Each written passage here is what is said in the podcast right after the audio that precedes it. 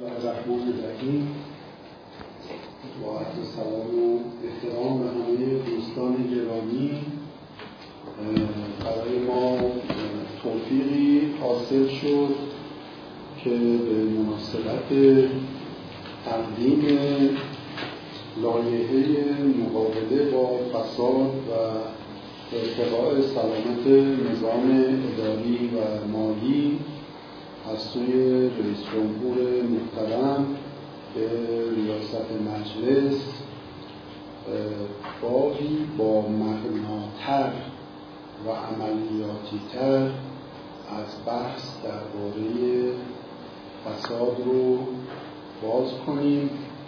در واقع آنچه که اینجا مطرح میشه به گونه ای هم هدایای ما به دولت محترم و هم هدایای ما به مجلس محترم خواهد بود که به اعتبار اهمیت موضوع که احتمالا اندکی در صحبت خواهیم کرد این امکان فراهم بشه که یک قاعده گذاری با کیفیت و کارآمد رو در این زمینه شاهد باشیم. مهمان ویژه این هفته ما استاد ارجمند جناب آقای دکتر محمود صادقی عضو گرامی هیئت علمی دانشگاه تربیت مدرس در رشته حقوق هستند که در مجلس دهم هم همزمان با مسئولیت های دیگر ریاست فراکسیون شفافیت و مبارزه با فساد رو در مجلس بر عهده داشتند و منشأ تلاش ها و اقدامات بسیار ارزشمندی در این زمینه بوده. من به روال جلسات گذشته ضمن خوشامدگویی و عرض سپاس و قدردانی از لطف و بزرگواری استاد عزیز جناب آقای دکتر بحث رو به این صورت جلو خواهیم برد که ابتدا آقای دکتر نکات و مطالب مورد نظرشون رو مطرح خواهند فرمود. در قسمت بعدی من هم نکاتی رو تقدیم خواهم کرد و انشاءالله در قسمت پایانی در حد مقدورات زمان این توفیق رو خواهیم داشت که نکته و احیانا سوالات مستمعین گرامی و بینندگان گرامی رو هم داشته باشیم و درباره اونها هم بحثی داشته باشیم. از استاد عزیز جناب آقای دکتر صادقی تقاضا می‌کنم که بحثشون رو شروع بفرمایید بسم الله الرحمن الرحیم. تلك الدار الاخره نجعلها للذین لا یریدون علوا ولا فسادا فی الارض والعاقبة للمتقین.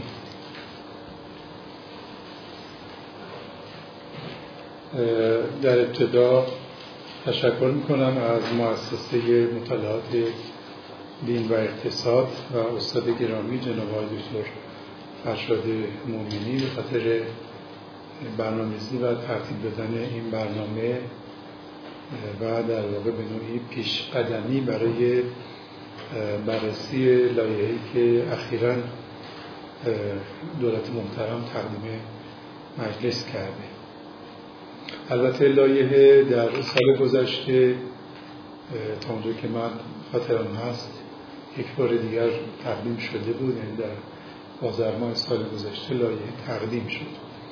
اما اتفاقاتی در مجلس افتاد که بعد نیست من خیلی مختصر رو عرض بکنم. این قانون ارتقاء سلامت نظام اداری و مبارزه با فساد در سال 90 به صورت آزمایشی در مجلس تصویب شد البته به خاطر بعضی ایراده ها شورای نگهبان ایراد گرفتن و موادی از اون در مجمع تشخیص مسئله نظام به تصویب رسید به خاطر اختلاف هایی که بود. بعد دوره آزمایشی این قانون تمام شده بود و مدتی هم بود از اتمام دوره آزمایشی میگذشت. مجلس در واقع طرح تمدید اون تقدیم کردن نمایندگان که این قانون تمدید بشه. به علت اینکه شاید به موقع لایحه قانون دائمیش رو دولت تقدیم نکرده. در این اصنا دولت هم لایهش رو تقدیم کرد. ابتداعا طرح نمایندگان در واقع تمدید قانون آزمایشی بود ولی بعدا در کمیسیون اجتماعی بررسی شد تبدیل شد به طرح دائمی شدن قانون ارتباط سلامت نظام گیری و مبارزه با فساد اینم رفت و شورای نگهبان مجددا ایراد گرفت و بعد مجلس اصرار کرد. اواخر مجلس دهم این رفته مجمع تشخیص مصلحت نظام. یعنی الان اون قانون آزمایشی سابق در قالب طرح دائمی شدن قانون در مجلس تصویب شده به علت ایرادهای شورای نگهبان. در واقع این اجرا شده به شورای به مجمع تشخیص. حالا همزمان با این لایه هم تقدیم شده بود. حالا به علت اینکه مجلس تمام شد مجلس دهم مجدد اخیرا چند روز پیش دولت لایه رو به مجلس تقدیم کرد. حالا شورای نگهبان ایرادی که گرفته بود دو تا ایراد اصلی بود یکی بحث اینکه یک شورای دستگاه نظارتی پیش بینی شده بود در قانون سابق البته در برنامه پنجم ابتدا بود اون شورا بعد در قانون ارتقای سلامت نظامی هم آمد که این رو شورای نگهبان از جهت استقلال قوا این رو مقایر با اساسی می‌دونست و همچنین اختیاری که این قانون داده بود برای تصویب آینامه های این قانون در در به تصویب سران قوا در گفتور برسه.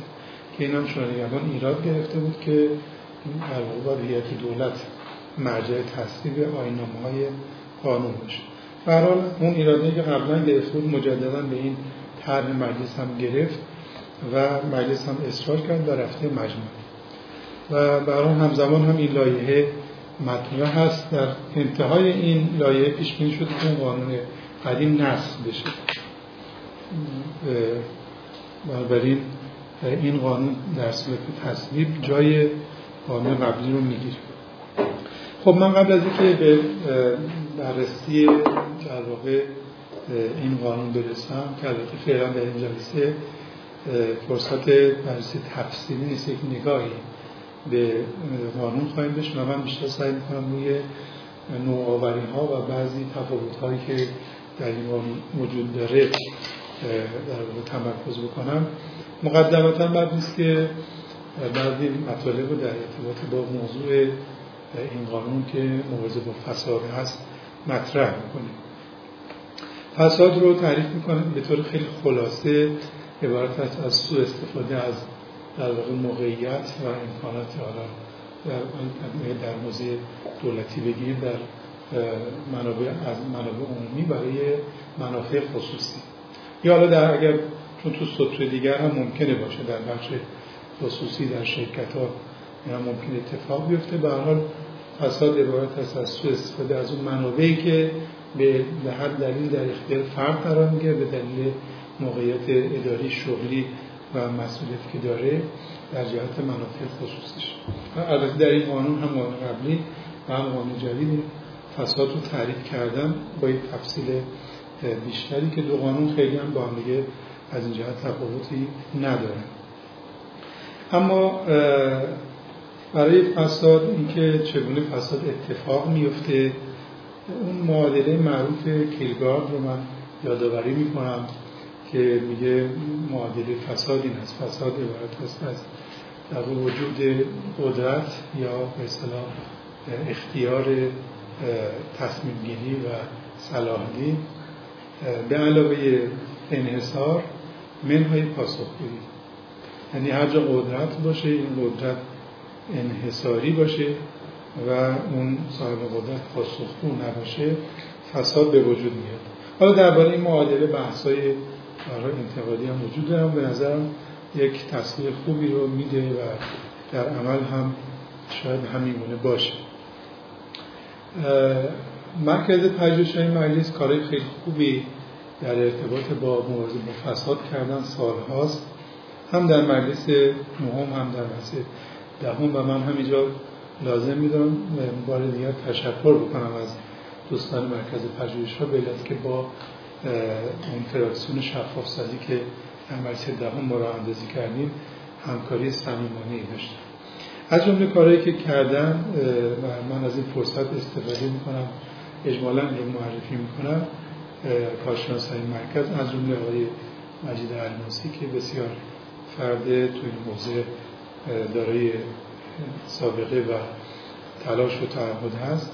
یک بررسی کردن در واقع پیشین پژوهی کردن در حوزه مواظب با فساد از حدود اواسط دهه 60 تا سال 96 تقریبا همه مقالاتی که در مجلات معتبر در ارتباط با فساد تصنیف شده یعنی نوشته شده و منتشر شده رو بررسی کردن حدود 305 مقاله است.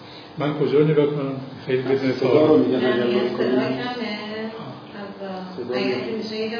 بلندتر سعی می‌کنه بلندتر 305 تا مقاله رو بررسی کردن به اصطلاح تحلیل جامعه از اینها به دست دادن. و به نظرم کار خیلی خوبیه. در اون ذخیره دانایی در کشور که در حوزه مقاله البته. حالا سایر منابع رو ندیدم. مقالات عمدتا در مجلات علمی پژوهشی بوده بررسی کردن و اومدن در تقریبا سه تا سرفصل. این مقالات رو به طور خلاصه دسته بندی کردن و بویه ها و در واقع گزاره های مهم اینها رو آوردن.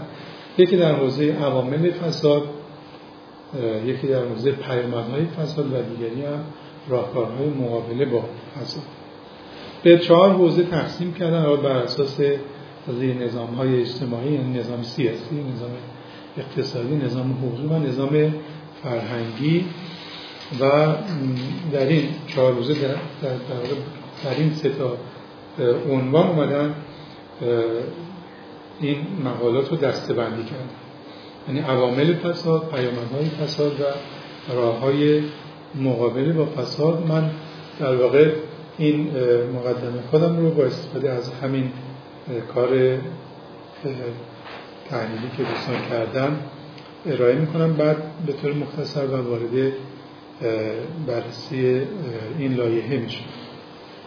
در حوزه عوامل سیاسی به خصوص روی ساختار قدرت و انحصاراتی که در نظام سیاسی وجود داره تاکید شده و اینکه در نظام سیاسی اراده لازم برای مبارزه با فساد وجود نداره. به نظر من این خیلی نکته مهمی است که بایستی روی اون دست بگذاریم. و نهادهای بین المللی هم معمولا وقتی که در واقع به نوعی راهنما یا اصول راهنما معرفی می‌کنن روی بحث نظام سیاسی خیلی تاکید دارن. اینکه در واقع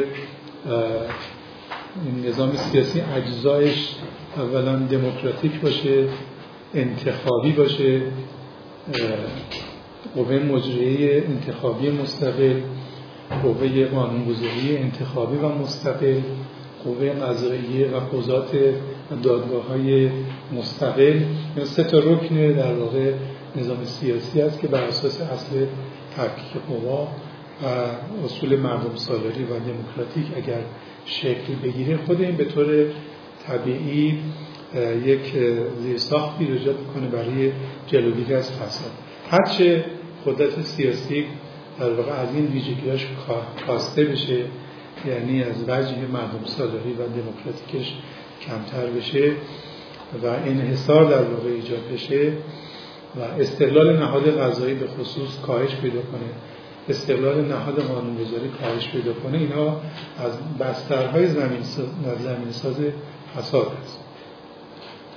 وضعیت آزادی های سیاسی آزادی مطبوعات آزادی احزاب وجود رقابت های سیاسی و وجود جامعه مدنی مستقل نهادهای در واقع سازمان مردم نهاد که بتونن فعال باشن در زمینه فساد و آزاد باشن از این جهت. و همچنین نهادهای نظارتی مستقل یعنی سازمان های نظارتی مستقل که با استقلال بتونن روی عملکرد اجزای مختلف نظام سیاسی نظارت داشته باشن. اینها از زیرساختهای اصلی در واقع یک نظام است که می‌تونه به نوعی کارآمد باشه برای پیشگیری از فساد و هرچی از این جنبه کاسته بشود این زمین ساز میشه و عامل میشه برای در واقع شکلگیری فساد. حالا مترتب بر در واقع این جنبه ها بحث در واقع کارآمدی نهاد دولت در بحث پاسخگو بودن دولت و نظام سیاسی و ساختار سازمانی بحث رویه تعامل ارتباطات سازمانی وضعیت در اون فرهنگ و روابط سازمانی نظام اطلاع رسانی و کارآمدی مدیران یا چیزایی که باید در همین چارچوب به حال موثره و به خصوص نظام گزینش و استخدام ضعف در واقع نظام گزینش و استخدام حال و دخالت دادن عواملی که ارتباط با حوزه در واقع کارآمدی و تخصص افراد ندارد در گزینش و به خصوص دخالت دادن روابط به حال ویژه و ایجاد رانت و ویژه خواهی در نظام اداری و نظام استخدامی. از عواملی است که منجر میشه به فساد و عکسش یعنی هرچه این ویژه خواهی کمتر بشود این می‌تونه در واقع منجر بشه به بسترسازی برای پیشگیری از فساد. در حوزه اقتصادی هم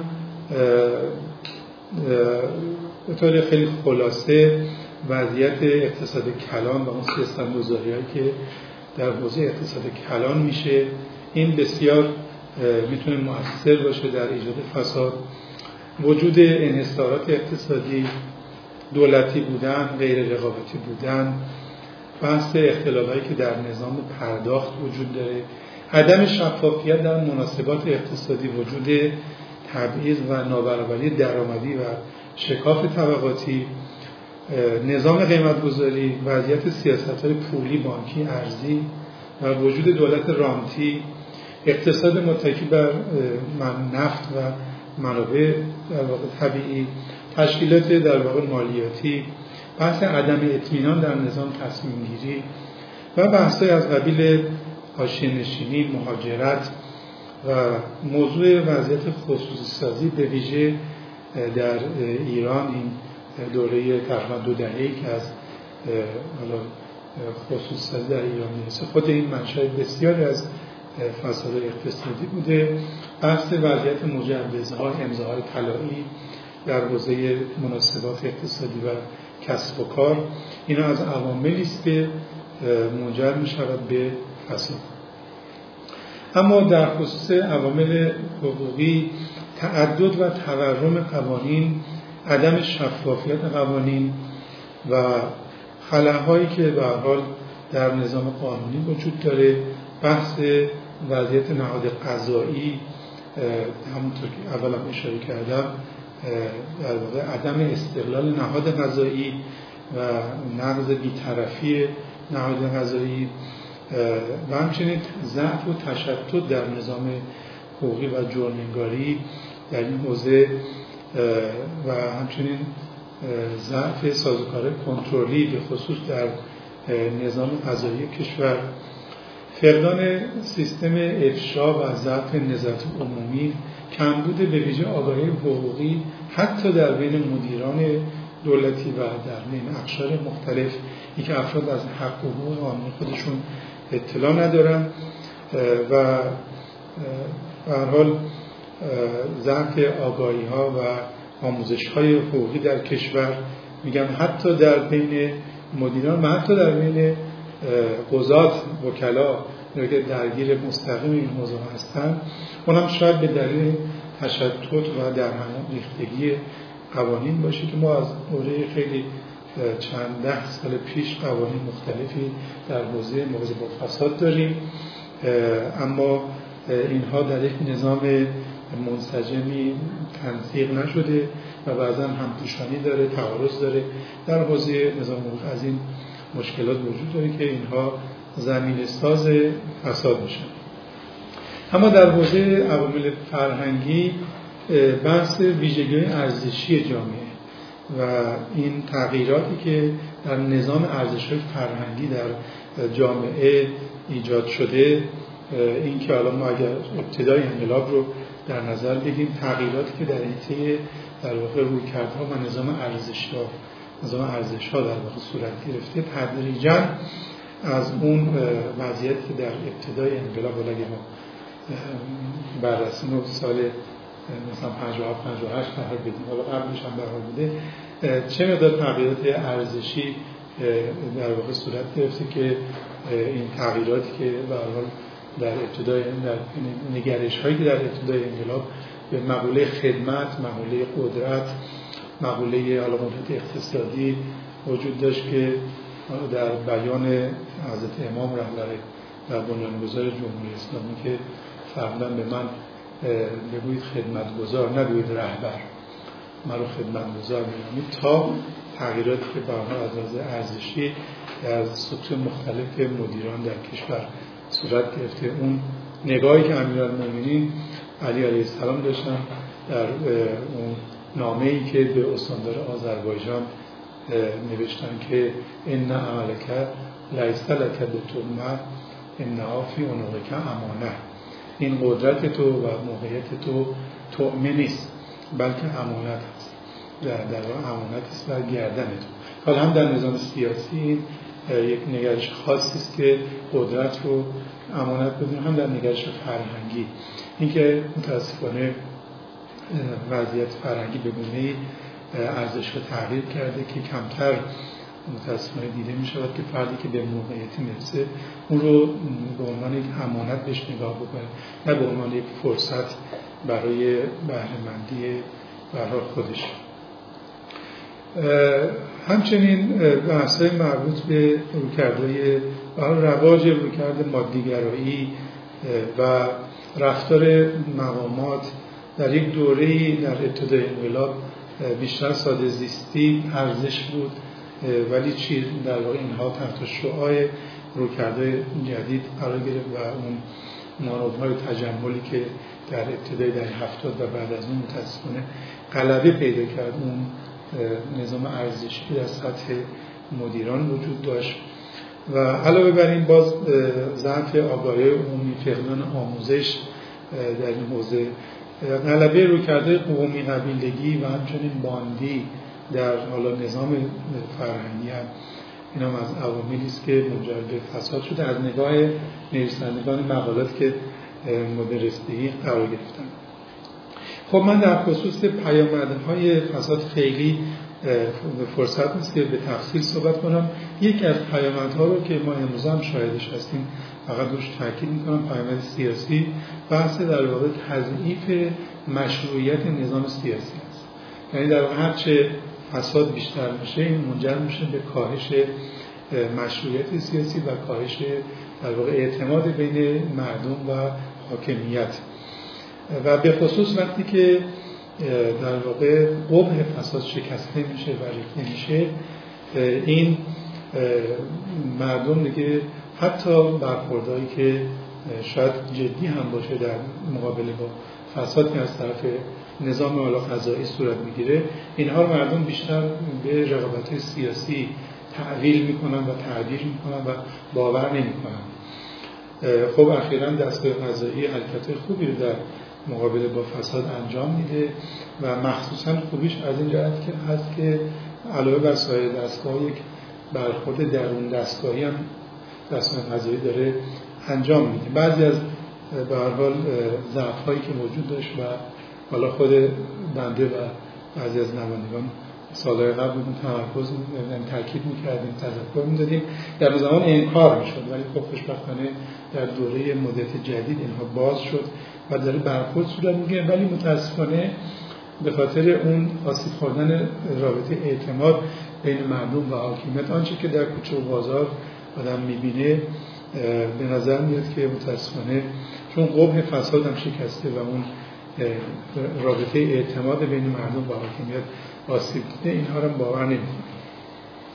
خب برای اینکه به این در همین چند حوزه که از کردم سیاسی اقتصادی حقوقی و فرهنگی ما به نوعی این حوزه ها رو بخوایم به نوعی اصلاح بکنیم و به نوعی که جنبه پیشگیر رو داشته باشه. خب کارهای عظیمی باید صورت بگیره. به نظر بنده با ارائه یک قانون مثل این قانون تصویب قانون و آین و مقررات کار درست نمیشه. ما نیاز به اصلاحات ساختاری داریم. به جای حتی اصلاحات سازمانی حالا این دو تفاوت که بینیم دو اصطلاح ما در ساختار سیاسی حتما باید اصلاحات, اصلاحات اساسی انجام بگیره برای اینکه در واقع این ساخت قدرت تا به این وضع موجود هست. هرچه ما دم از مبارزه با فساد بزنیم مدت از ممکن مدتی برحال مانورهای داده بشه اقداماتی بشه ولی باز دوباره بعد از یک مدتی از یک جایی در واقع سر بلند. اون بحث انحصار چه در نظام سیاسی چه در نظام اقتصادی و بحث مربوط به پاسخگویی پاسخگو کردن قدرت اینا از عواملی است که یعنی با اصلاحات ساختاری در نظام سیاسی می‌تونه تنها با اون ترتیب است می‌تونه منجر بشه به وضعیتی که در حقیقت این پیش از فساد میشه. تا حاکمیت تن نده به شفافیت تن نده به آزادی احزاب. آزادی رسانه ها و آزادی نهادهای مدنی و تا نظام غذایی بحث در واقع تقویت نکنه بیطرفی دادگاه ها رو استقلال در واقع دادگاه ها رو این نمیشه انتظار داشت با چند تا برخورد و با چند تا پرونده نظام اصلاح بشه. الان من بعد نیست که به بعضی نکات اشاره بکنم.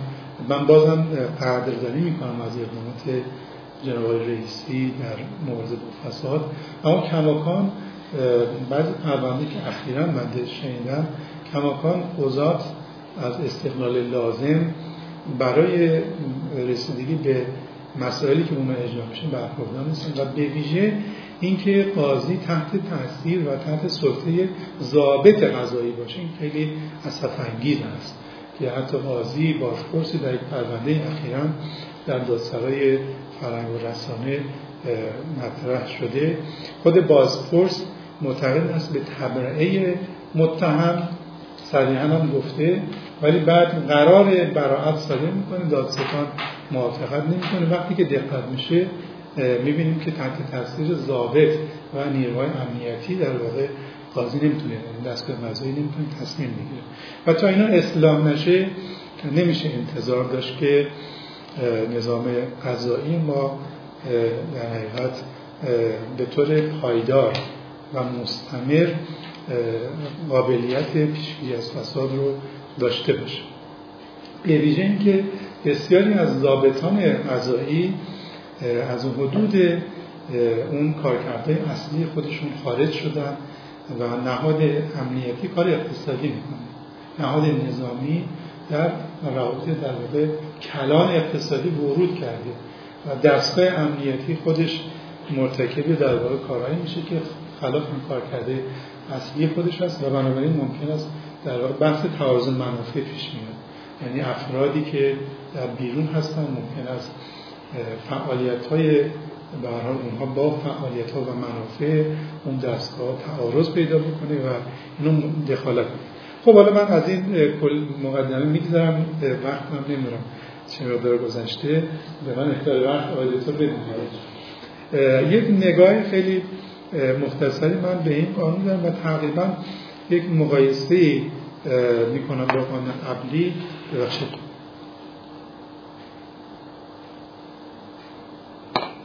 این قانون مثل هم قانون گذشته یعنی لایه مثل قانون گذشته فساد رو تعریف کرده خیلی هم تفاوت نداره و تقریبا اجمالش همونست که در ابتدا گفتم. در کنار سلامت هم تعریف کرده به عنوان امر ایجابی چون فساد بیشتر یک امر سلبی هست. به نوعی به صورت ایجابی هم تعریف کرده که من وارد اون نمیشم. کاری که کرده این که این ستاد مبارزه با مفاسد اقتصادی رو که بر اساس فرمان هشماده رهبری در سال 80 تشکیل شد این رو آورده تو این قانون. در قانون قبلی فقط ارجاع می‌شد به این ستاد اما این ستاد و تشکیلاتش رو در قانون آورده. و تقریبا همون چیزیست که در خود عملا این ستاد وجود داره. تا یک چیزی رو پیش بینی کرده و اون که بر حسب مورد خانه ستاد می‌تونه این یک نقطه قوتی هست. می‌تونه از در سازمان مردم نهاد جامعه مدنی و همچنین شخصیت دانشگاهی یا تو جلساتش دعوت کنه حالا اختیار هست که بر حسب مورد همچنین دستگاه زیرک اگر پیش بینی نشده در ساختار در واقع این دستگاه زیرک اجرایی رو دعوت کنه و همچنین دعوت بکنه از سازمان های مردم نهاد برای حضور در این تشکیل. که این می‌تونه نقطه قوت باشه. از اون بودی که من گفتم تو اون ضرورتی که وجود داره که به اون توجه شد. دیگری این که به نظرم اقدام خوبی که شده این که در قانون قبلی در خصوص اشخاص مشمول قانون خب دستبندی شده بود. قوای سگانه سه تا قوه مجری قضایی و معننه و نهادها و های زیر نظر مقام معظم رهبری. مؤسسات و نهادهای عمومی غیر دولتی شوراهای شهر و روستا مؤسسات و نهادهای معمول به خدمات عمومی و سایر اشخاص تهیه‌گویی موضوع قانون در بخش های اجزای از این بندها اتفاقات خوبی روی کرده مثبتی افتاده که الان تفصیلش میگم. یکی از موارد مهمش رو میگم. در قانون قبلی واحدهای زیر نظر مقام معظم رهبری هم از نظامی و غیر نظامی و تولیت آساهای مقدس آمده بود اما منوط شده با موافقت ایشان. در قانون جدید این قید با موافقت ایشان حذف شده که خب واقعا یک ضعفی هست در واقع اینکه ما می‌دونیم که به حال نظام یک پاچه قانونی حتی قوانین بر خود شخص رهبر هم ماتم است مطابق 707 قانون اساسی با سراحت میگه رهبر در برابر قوانین با سایر افراد کشور مساوی است. و این خیلی خندهدار مزهک هست که ما در یک قانون قانون تصویب بکنیم و بگیم در واقع شمول این قانون بر نهادهای زیر نظر مقام معظم رهبری منوط است به موافقت ایشان یا منوط است به عدم مخالفت ایشان در بعضی قوانین. خب این حذف شده. فعلا در این در واقع لایه حذف شده. به نظرم نشانگر یک روی کرده است. من مهم من برام همین است اون روی کرده مهم است. حالا در ماده سه این قانون که کاملا جدید هست اومده به نوعی اصول زیربنایی این قانون رو احسا کرده. که در هشت در واقع از حاکمیت قانون شفافیت توسعه نظام نظارت و پایش داخلی توسعه دولت الکترونیک نظام پاسخگویی و مسئولیت پذیری انضباط اداری مالی حاکمیت فرهنگ دینی و اخلاقی حاکمیت شایسته سالاری. و تلاش کرده در مواد مختلفش به نوعی در پرتو این اصول قانون گذاری بکنه.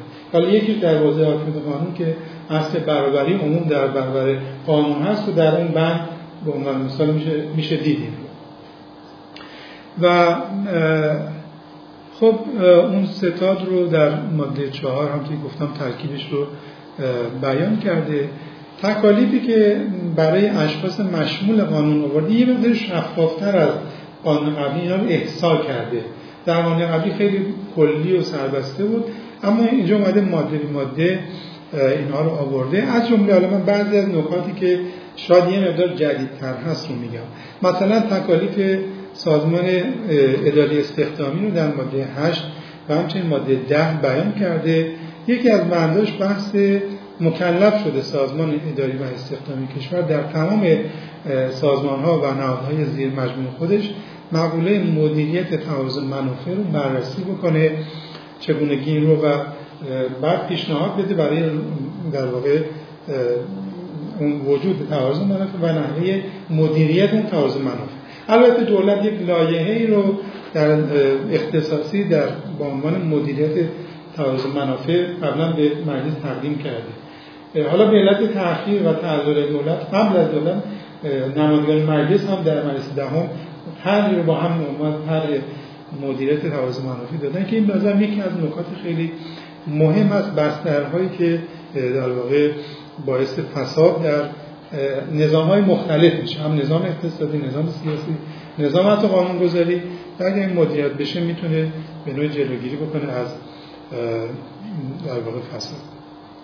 تکلیف به نظرم خوبی که باز برای سازمان اداره استخدامی در ماده ده پیش بینی کرده مکلف کرده که برای سنجش میزان سلامت مشمولین این قانون دستگاه مختلف با استفاده از توان و ظرفیت مراکز دانشگاهی بخش خصوصی و سازمان های مردم نهاد و دستگاه اجرایی در واقع بیاد این سازوکارها رو فراهم بکنه بحث در واقع سنجش و سنجش میزان در واقع سلامت و فساد و به صورت دوره‌ای و در واقع سالانه تا پایین خرداد هر سال به طور مقتضی به اطلاع عموم برسونه چون ما یکی از مباحثی که داریم این که سازمان های بین المللی داریم منظم برای همه کشورها رو در واقع سنجش می‌کنن و این رتبه بندی می‌کنن. رتبه بندی هم اعلام می‌کنن.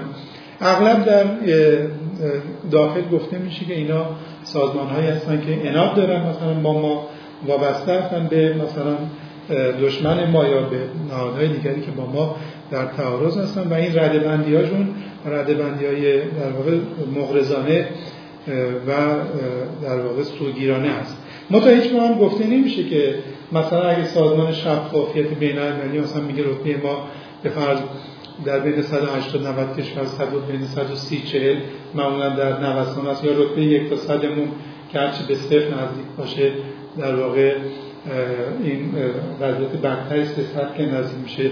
وضعیت بهتری هست. ما معمولا بین 20 تا 30 نوسان کردیم. ها در بهترین وضعیت در دوره آقای خاتمی بوده در دوره اسلام به 30 نزدیک شدیم. و در یک دوره به 20 یعنی 18 رسیدیم. حالا در دولت فعلی هم بین 25 تا مثلا 28 در نوسان بوده این وضعیت.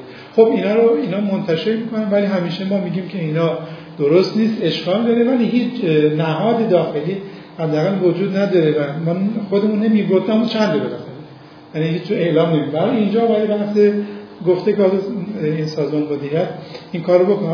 ممکن آقای دکتر انتقاد هم داشته باشن به این سازوکارش. ولی یک جای یعنی اثر اینجا گذاشته برای بحث مقوله سنجش فساد و بحث دیگر و به خصوص معلوم بود مثبتش تاکیدی که برای استفاده از توان مراکز دانشگاهی بخش غیر دولتی و در واقع سازمان های مردم نهاد داره.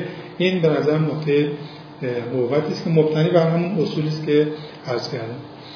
تکالیفی که باز برای وزارت ارتباطات در ماده 11 پیش بینی کرده قبلا هم فعل جمله بود یه مقدار بازتر و شفافتر کرده بحث تاکید بر دولت الکترونیک و راه اندازی سامانه های مختلف تعاملی. حالا سامانه های ویژه مقابله با فساد و همچنین سامانه هایی که در دستگاه و به خصوص این به اصطلاح یک پارچگیشون و امکان دسترسی در سامانه یک پارچه نهادهای حداقل نهادهای نظارتی به این دستگاه که یکی از مشکلات ماست. ما سامانه های مختلف رو داریم مثلا سامانه های مالیاتی رو داریم سامانه در سمت داریم این داریم و این سامانه ها این بسیار اینتگریتی ندارن. و در اون یک پارچگی و به خصوص امکان دسترسی به این اطلاعات حتی برای نهادهای اطلاعاتی و نظارتی هم پیش بینی نشده. اینجا تاکید زیادی روی این هست. در حوزه زمینخواری که حوزه بسیار اسفباری است من در دوره مجلس هم تجربه تو این زمینه برها داشتم. یک ستادی تشکیل شده ستاد فراقومهی مبارزه با زمینخواری که اونجا بنده گاهی وقت به از مجلس شرکت می‌کنم وضع بسیار اسفبار است اینجا پیش بینی شده که دستگاه مختلف با همکاری وزارت ارتباطات سامانه جامعه زمین رو راه اندازی بکنن که هر گونه فعل انتقالات حقوقی در ارتباط با زمین در هر جای از کشور اتفاق میفته. در این سامانه به نوعی منعکس بشه و دستگاه نظارتی به اون در واقع دسترسی داشته باشن. در ماده 14 تکالیف خوبی رو برای وزارت اقتصاد پیش بینی کرده از جمله باز راه اندازی سامانه جامعه صورت مالی. و اینکه دستگاه نظارتی که می‌خوان صورت مالی رو صورت مالی دستگاه مختلف رو دسترسی بهش پیدا بکنن تکلیف که از این سامانه استعلام بگیرن و در واقع از این سامانه استفاده بکنن. و در بحث گمرکات یکی از گلوگاه های فساد متاسفانه وجود داره چه در حوزه واردات چه در حوزه صادرات و در واقع عدم شفافیت در محوله صادرات و واردات. وجود بعضا اصطلاح و بنادر پنهان برای واردات مناطق آزاد که خود اینا مناطق آزاد متاسفانه کاملا عکس اون فلسفه وجودشون حرکت کردن و بیشتر شدن متاسفانه به گلوگاه هایی و مبادی ورودی برای کالاهای قاچاق و چیزهای دیگه. گفته همه در واقع مجاری واردات و صادرات در واقع بایستی گمرک در اونها مستقر بشه و هیچ نقطه ای نباید خارج از پوشش گمرک قرار بگیره. در حوزه بانکی برای بانک مرکزی در ماده 18 تکالیفی رو پیش بینی کرده. از جمله آسیب شناسی و شناسایی نقاط فسادخیز در حوزه پولی و بانکی و انتشار دائمی فهرست نهادهای پولی و بانکی داره مجوز انتشار عمومی که مردم هم حق دسترسی به اونها رو داشته باشن که ما در این حوزه متاسفانه بسیار الان آسیب داریم و مشکل داریم. برای وزارت اطلاعات تکلیف ایجاد بانک اطلاعات یک پارچه فعالیت مالی و اقتصادی کلان رو دیده. برای مرجع ملی کنوانسیون مبارزه با فساد اومده در ماده 25 قبلا هم چیزایی بود الان شفافتر. در واقع بعضی از تکالیف رو مطرح کرده. می‌دونید که این قانون کلا سابقش برمیگرده به کنوانسیون مریدا کنوانسیون موضوع با فساد سازمان ملل متحد که ما بهش پیوستیم. در واقع در اجرای تکالیف اون کنوانسیون بوده که این قانون در دولت در واقع دهم اصلش تهیه شده. متا به صورت خیلی ناقص یعنی خیلی متفاوت از تعهداتی که در اون کنوانسیون کشور داره. در اینجا پیش بینی شده چون این مجل ملی این کنوانسیون هم در وزارت دادگستری مستقر هست. پیش بینی شده است که حالا در ترتیب همون کنوانسیونی که این مجل ملی مکلف است باز مشارکت جامعه مدنی و سازمان های مردم نهاد در زمینه پیشگیری و مقابله با فساد رو توسعه بده و تقویت بکنه یعنی در هم یک تبدیل شده یک تعهد بین المللی برای ما و در قانون به این شکل تکلیف شده یا تهیه برنامه جامعه فرهنگی ضد فساد کشور. و همچنین هماهنگی دستگاه برای اجرای بهینه تعهدات ایران در ارتباط با این کنوانسیون در ماده 27 تکالیف حقوق قضاییه رو مطرح کرده که حالا من فرصت نیست که به تفصیل بگم. از جمله حالا نکاتی که میشه گفت که غیر از اینکه حقوق قضایی عنوان یک نهادی برای برخورد با فساد بهش نگاه شده در این حال با اون فساد درون دستایی هم در این قانون تردیبش پرداخته. از جمله مقوله تعلیق خدمت هست به مدت دو ماه تا یک سال اگر کارکنان اداری یا قضایی مرتکب فساد بشن تا این مدت تعلیق هم تا زمان رسیدگی به جرایم اونها قابل تمدید است. یا سازمان ثبت اسناد رو مکلف کرده که این سامانه جامع اطلاعات اشخاص تحقیق حقوقی رو به روز و کاملا یعنی هم روزآمد بشه و همواره به اصطلاح آپ تو دیت بشه. در اونجاها در حقیقت تمام اشتغالاتی که اشخاص دارن به خصوص مدیران دارن در مدیرهای شرکت های مختلف و کلا مناسبات اقتصادی که دارن این رو به صورت برخط تو این سامانه انعکاس بده. برای اینکه به خصوص مقوله اون تضاد منافع و تعارض منافع اونجا دیده بشه و باش برخورد بشه.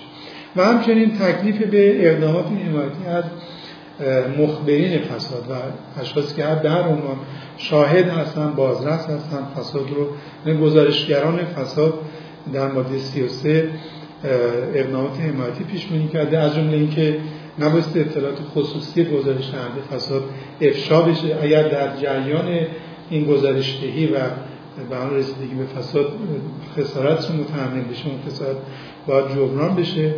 برخورد اداری انتقال محل خدمت نسبت به اینا ممنوع است. که البته قبلا هم جمله در اینجا یه چیزایی بود. این یه کامل تر شده به نظر و همچنین در مورد 36 تشویق مدیران و کارکنان دولتی که فساد رو کشف می‌کنن پیش بینی شده و یا دستگاهایی که در واقع سایی هستن در ارتقای سلامت اداره دستگاه خودشون. و در ماده 37 هم سرانجام مجازات هایی رو علاوه بر آنچه که در مجازات پیش بینی شده احسان کرده در آن قبلی هم بود. یه مقدار باز اینها شفافتر شد. در مجموع علیرغم اینکه البته اون ضعف های ساختاری که وجود تا من گفتم مجدد تکرار نیم تا اون حل نشود هیچ امیدی به نظر من ما نمی‌تونیم از در واقع قانون و اینا روی کاغذ در واقع داشته باشیم. قوانین بیشتر روی قوانین تورم پیدا می‌کنه تعارض و برام در هم آمیختگی ایجاد میشه و حل نمیشه. تا اون زیر ساخته در واقع فراهم نشه این قوانین طبعا به تجربه که ما داشتیم کارساز نیست. اما فرق یعنی جدای از این مقوله من به نظرم میاد که این لایه در واقع تقریبا گام به جلوی برداشته در حوزه خودش. اگرچه به حال من دیگه از نگاه انتقادی در واقع ورود نکردم. انتقادامو در قالب هم مباحث کلی مقدماتی عرض کردم. یعنی در همینجا باز می‌شد مثلا به عنوان مثال ما وارد بشیم در حوزه رسانه ها در واقع حمایت از رسانه های رسانه هایی که در واقع در حوزه موضوع فساد ورود می‌کنم خبرنگارا. بحث تضمین آزادی. یه جای آورده خیلی مختصر. تضمین آزادی های مدنی. و بعد اشاره بشه به یعنی و به خصوص تلاش برای استقلال در واقع این نهادها. یعنی خود استقلال قوه قضایی بی‌طرفی قضایی. استقلال در واقع مجلس قوه ما. خب اینا چیزا ساخته است در این قانون مقفول واقع شده. و بیشتر مثل همه همه اکثر موارد رویکرد پسینی داره با در مقوله فساد تا رویکرد پیشینی و پیشگیرانه. البته اون تکالیفی که برای شفافی از سامانه ها اینا همه گذاشته جنبه پیشگیرانه داره. من نمیگم کلا نداره. ولی ضعف اصلی این قانون مثل قانون قبلی عمدتا این است که در انگار ما منتظر میمونیم که فساد اتفاق بیفته. بعد سازوکارهای پیش بینی می‌کنیم برای مقابله با. اما چرا فساد اتفاق میفته عوامل فساد در واقع راه های پیشگیری از فساد. این قانون رو کرد پیشگیرانش در واقع ضعیف هست. این رو در قسمت بعدی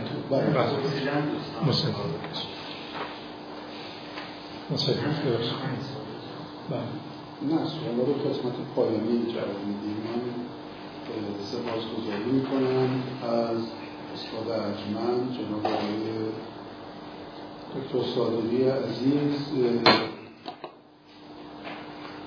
فکر می‌کنم در واقع این تلاشی که ایشون داشتن که از یک طرف به مسائل بنیادی فساد توجه کردن و از طرف دیگر هم سعی کردن که در نهایت انصاف و شفقت به نکات قوت این لایحه نسبت به تلاشهای قبلی اشاره بکنند مطالب بسیار ارزشمندی رو مطرح کردند که واقعا در خود توجه و امیدوارم که قدر وجود امثال آقای دکتر صادقی بیشتر دونسته بشه که با این درجه از دلسوزی و انصاف تلاش می‌کنن که در واقع کمک بکنن به بهبود اوضاع کشور و ارتفاع اعتبار جمهوری اسلامی. من در این قسمت به اعتبار مجموعه محدودیت هایی که در اینستاگرام وجود داره و ما ناگزیر باید تا چند دقیقه دیگه بحثمون رو قطع بکنیم. چند تا نکته کلی رو مطرح می‌کنم و بعد در قسمت بعدی انشالله نکات بیشتری رو با دوستان در میان خواهم گذاشت. ببینید مسئله فساد به اذعان تمام کسانی که در این زمینه کار کردند یک مسئله پیچیده فراگیر متنوع و غیر شفافه که هر کدوم از این مشخصه ها در واقع نقش ایفا می‌کنه درباره این که برای تسخیر شناخت در آوردنش در شرایط زمانی و مکانی معین باید خیلی انرژی گذاشته بشه. و طبیعتا به هر اندازه ای که ما در ارائه یک درک از این مسئله سهلنگاری بکنیم و پیچیدگی هاشو نادیده بگیریم طبیعتا در مواجهه عملی با این مسئله و حل و فصلش گرفتار انبوهی از معلفه هایی میشیم که توی اون درکی که مبنای قاعده گذاری قرار گرفته دیده نشده. بنابراین میگن که اگر شما در زمینه ارائه تعریف عملیاتی از این مسئله روایت پیچیده برخورد سرمنگارانه داشته باشید. رویه ها و قاعده هایی که توصیه می‌کنید به هیچ وجه نمی‌تونه منشه اثر باشه. مسئله بسیار مهم و حیاتی دیگر در این زمینه این است که بعد از اینکه تکلیف با مفهوم روشن شد باید حتما یک فهم روشمند نظری از حیاتی ترین معلفه های مؤثر بر این پدیده به دست بیاریم. ما نمی‌تونیم با روی کرده تمام شماری همه عوامل مؤثر بر فساد رو به تسخیر در بیاریم بعد روابط تابعی بین اونها رو هم به شکل اصولی بفهمیم. بنابراین اگر واقعا یک اراده جدی برای مبارزه با فساد باشه در بالاترین سطح روی وجه معرفتی موضوع سرمایه گذاری هایی که شده باشه این جلوه رو آشکار می‌کنه و بنابراین من فکر می‌کنم که در واقع وقتی که شما از این زاویه نگاه می‌کنید با کمال تأسف و با تأکید بر همه اون نقاط قوتی که لاقل در طرز نگاه آقای دوتو صادقی عزیز برشمردن من این لایحه رو به طرز فاجعه آمیزی ضعیف و ناتوان می‌بینم. هم در ارائه یک درک عالمانه از مفهوم فساد و هم در صورتبندی نظری از مسائل تعیین کننده محرک فساد. بنابراین در واقع اون چیزی که به عنوان حیاتی ترین کاستی این سند میشه مشاهده کرد این است که خودش اساسش رو عدم شفافیته یعنی شما مثلا اون مقدمه توجیهی رو که اینا آوردن نگاه بکنید میگه که ما این لایه رو بر اساس تجربه عمل کرده هشت ساله اون قانون آزمایشی تهیه کردیم خب این تجربه چیست؟ کجا ثبت و ضبط شده؟ در معرض چه مثلا ارزیابی های کارشناسی گروه های مطالعاتی صاحب صلاحیت و گروه هایی که مثلا تجربه اجرایی قرار داشتند تقریبا تمام متفکرهای دنیا میگن که حیاتی ترین مسئله درباره که ببینید چشم انداز حل و فصلش چیه طرز نگاه به اون مسئله است. من ارزم این است که توی این طرز نگاهی که از دل این لایحه ما مشاهده می‌کنیم عمدتا به تعبیری که مطرح فرمودن مسئله فساد رو یک امر صرفا اجرایی در نظر گرفته و مبارزه با اون رو هم همینجوری دیده و بعدم در واقع توی این چیز تصورش یا یکی از اصول موضوعش هم اینه که اساس کار باید روی برخورد پسینی با مسئله فساد باشه. خب این در واقع چیزیه که وقتی که شما به خصوص راجع به ایران و مسئله فساد می‌خواید واکاوی بکنید می‌بینید که در هیچ دوره تاریخی توی ایران نمی‌تونید سراغ بگیرید دورانی که مثلا فساد وجود نداشته. و در بخش اعظم تاریخ ایران هم همه گواه ها حکایت از یک گستردگی و عمق بسیار جدی می‌کنه. ما دورانهای طلایی اندک بودن فسادمون بسیار کم تعدادن و مثلا اگر دوره های زمانی خیلی قبل نخواهیم ببینیم هم اینا کم تعدادن و هم مثل دولت مستعجل میمونند یعنی خیلی هم از نظر گستره زمانی محدود هستن. مثلا گزارش های بسیار ارزشمندی وجود داره راجع به دوره میرزا تقیخان امیر کبیر که خود واکاوی اون ساز و کارهایی که ایشون به کار گرفته تا اون دستاورد حاصل بشه می‌تونست که درس خیلی بزرگی رو برای عزیزان داشته باشه که من ردی از اونا در این سند نمی‌بینم. دوره بعدی دوره زندیات دکتر محمد مصدر بوده که تقریبا همه گواه ها میگه که در اون دوره ما با کاهش چشمگیر فساد طول بودیم و دوره سوم ده ساله اول بعد از پیروزی انقلاب اسلامی است که این دوره هم جز پاک دوره های تاریخ اقتصادی ایران محسوب میشه و شگفت انگیزی و معجزه آساییش به واسطه اینه که اتفاقا در اون دوره به واسطه شدت به هم ریختگی ها و اینکه از یک دوره ده ساله هشت سالش رو ما در معرض یک جنگ تحمیلی بودیم علل اصول اگر یک بینش های عمیق و اصولی مبنای قاعده گذاری و اجرا قرار نمی گرفت نمی‌تونستیم چنین کارنامه درخشانی رو مشاهده بکنیم پس بنابراین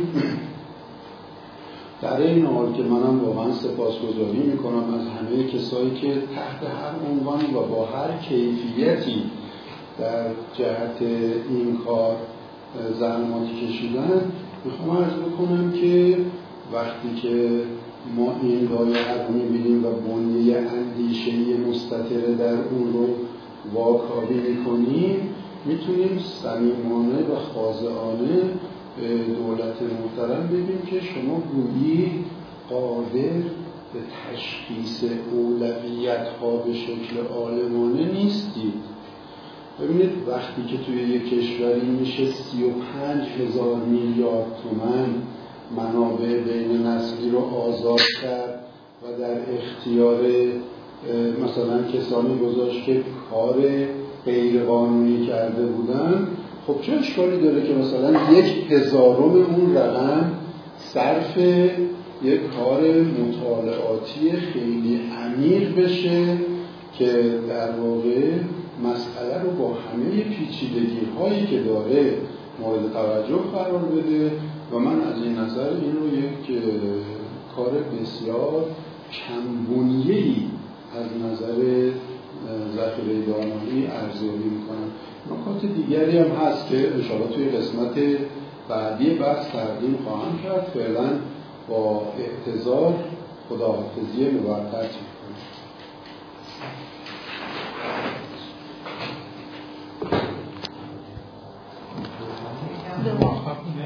این آخرش یه دقیقه آخرش داره باتری گوشتون حتی المقدور مناسب تری از مسئله توسعه از مسئله فساد به دست بیارید به خاطر اون پیچیدگی هایی که چنین موضوعی ازش برخوردار هست. یکی از مهمترین روی کردها که به نظر من جاش خیلی خالیه در مطالعات ایرانی در این زمینه در حالی که ما نیازمون به اون خیلی بیشتر از خیلی از کشورهاست میگن نگاه یا مطالعه نشان شناختی به مسئله فساد. یعنی میگن چون این اوریان و آشکار نیست حتما باید شما از طریق نشانه ها این رو ردگیری بکنید. و به همین خاطر هم میگن که وقتی که شما می‌خواید یک سندی به نام لایحه قانونی برای مبارزه با فساد بدید حتما باید این کار در دل یک برنامه ملی مبارزه با فساد بر محور پیشگیری باشه. وگرنه به خودی خود این قاعده گذاری ها دستاوردی نخواهد داشت. حالا من براتون توضیح خواهم داد که چه تکنولوژی هایی در نظام دیوان سالاری ایران ریشه دار شده به اعتبار شرایط خاص اقتصاد سیاسی ایران که شما می‌تونید قانونی بنویسید برای اجرا نشدن. و به گمان من مشخصه های زیادی در این لایحه قانونی وجود داره که این ذهنیت رو ایجاد می‌کنه. قطعا دوستانی که این زحمت رو کشیدن چنین نیتی نداشتن. ولی چون از اون تکنولوژی ها آگاه یا ناخودآگاه موجه یا ناموجه استفاده شده از موضع هدیه و عرض ارادت و سپاس ما میگیم که اگر واقعا برای این نظم سیاسی اجتماعی و اقتصادی فساد مهمه این شیوه نگارش قانون که از اون تکنولوژی ها استفاده می‌کنه و پشت سرش یک برنامه هم وجود نداره که مسئله رو اونطور که بایسته است دیده باشه در واقع از نظر اجرایی عملیاتی ما با محدودیت های بسیار زیادی روبرو خواهیم شد. من چون تو بحث های دیگری اینو یه مقدار توضیح دادم از بستش صرف نظر می‌کنم فقط به خاطر اینکه دوستانی که در زمینه فساد در ایران ناراحتن بدونند که اون انتقادی که من کردم که اینا یه جاهایی غیر عادی پول خرج می‌کنن ولی در ساحت اندیشه ورزی برای فهم مسئله که با آبروی ما با مشروعیت ما با آینده فرزندانمون با تمامیت ارزیمون روبروست. انقدر مثلا امساک می‌کنن در واقع این هزینه فرصت این خطای راهبردی رو فقط می‌خوام برجسته کنم چون طبیعتا نمیشه توی یه زمان محدود به اندازه اهمیت و ابعادی که مسئله داره ما اینو چیز بکنیم توضیح بدیم. ببینید توی میگن که فساد چون نامرئیه و غیر آشکاره از جنبه معرفتی یکی از بهترین شیوه های مطالعه فساد برای مواجهه سیستمی و برنامه ریزی شده و اندیشه ای با اون رویکرد نشان شناختی به فساده. شما به مثلا دایرت المعارف های بزرگی که درباره طول و عرض فساد بحث کردن مراجعه می‌کنید می‌بینید عموما متفکرای بسیار بزرگ از همین اسلوب نشان شناختی مدد گرفتن برای اینکه هم طول و عرضش و هم ابعاد اهمیتش رو نشون بدن. من با مطالعه مجموعه آثاری که از منظر رابطه فساد با توسعه صورت گرفته اومدم حدود چهارده تا نشانه رو استخراج کردم که میگن وقتی که این این نشانه ها وجود داشته باشه اینها منشأهای اصلی فساد هستند.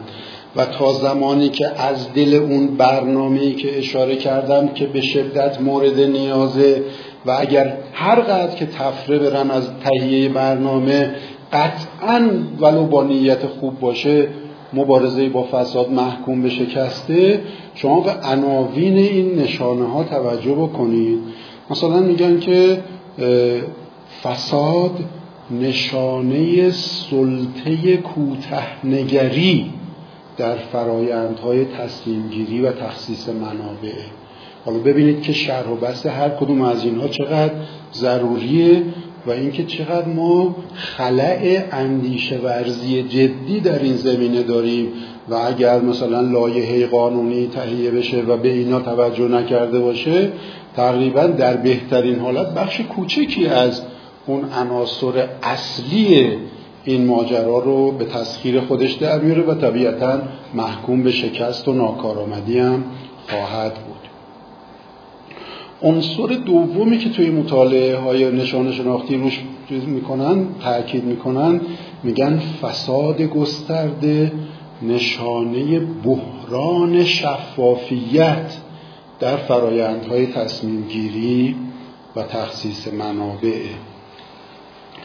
مثلا میگن که فساد نشانه قربت اندیشه توسعه در جامعه است میگن وقتی که شما راجع به جامعه ایدئال و آرمانی اصلا صحبتی نمی کنید و انگیزش های معطوف به اون ایجاد نمی کنید یکی از پیامدهاش این است که گرفتار فساد میشید مثلا متخصصای بزرگ توسعه سیاسی میگن که فساد نشانه بحران مشارکته.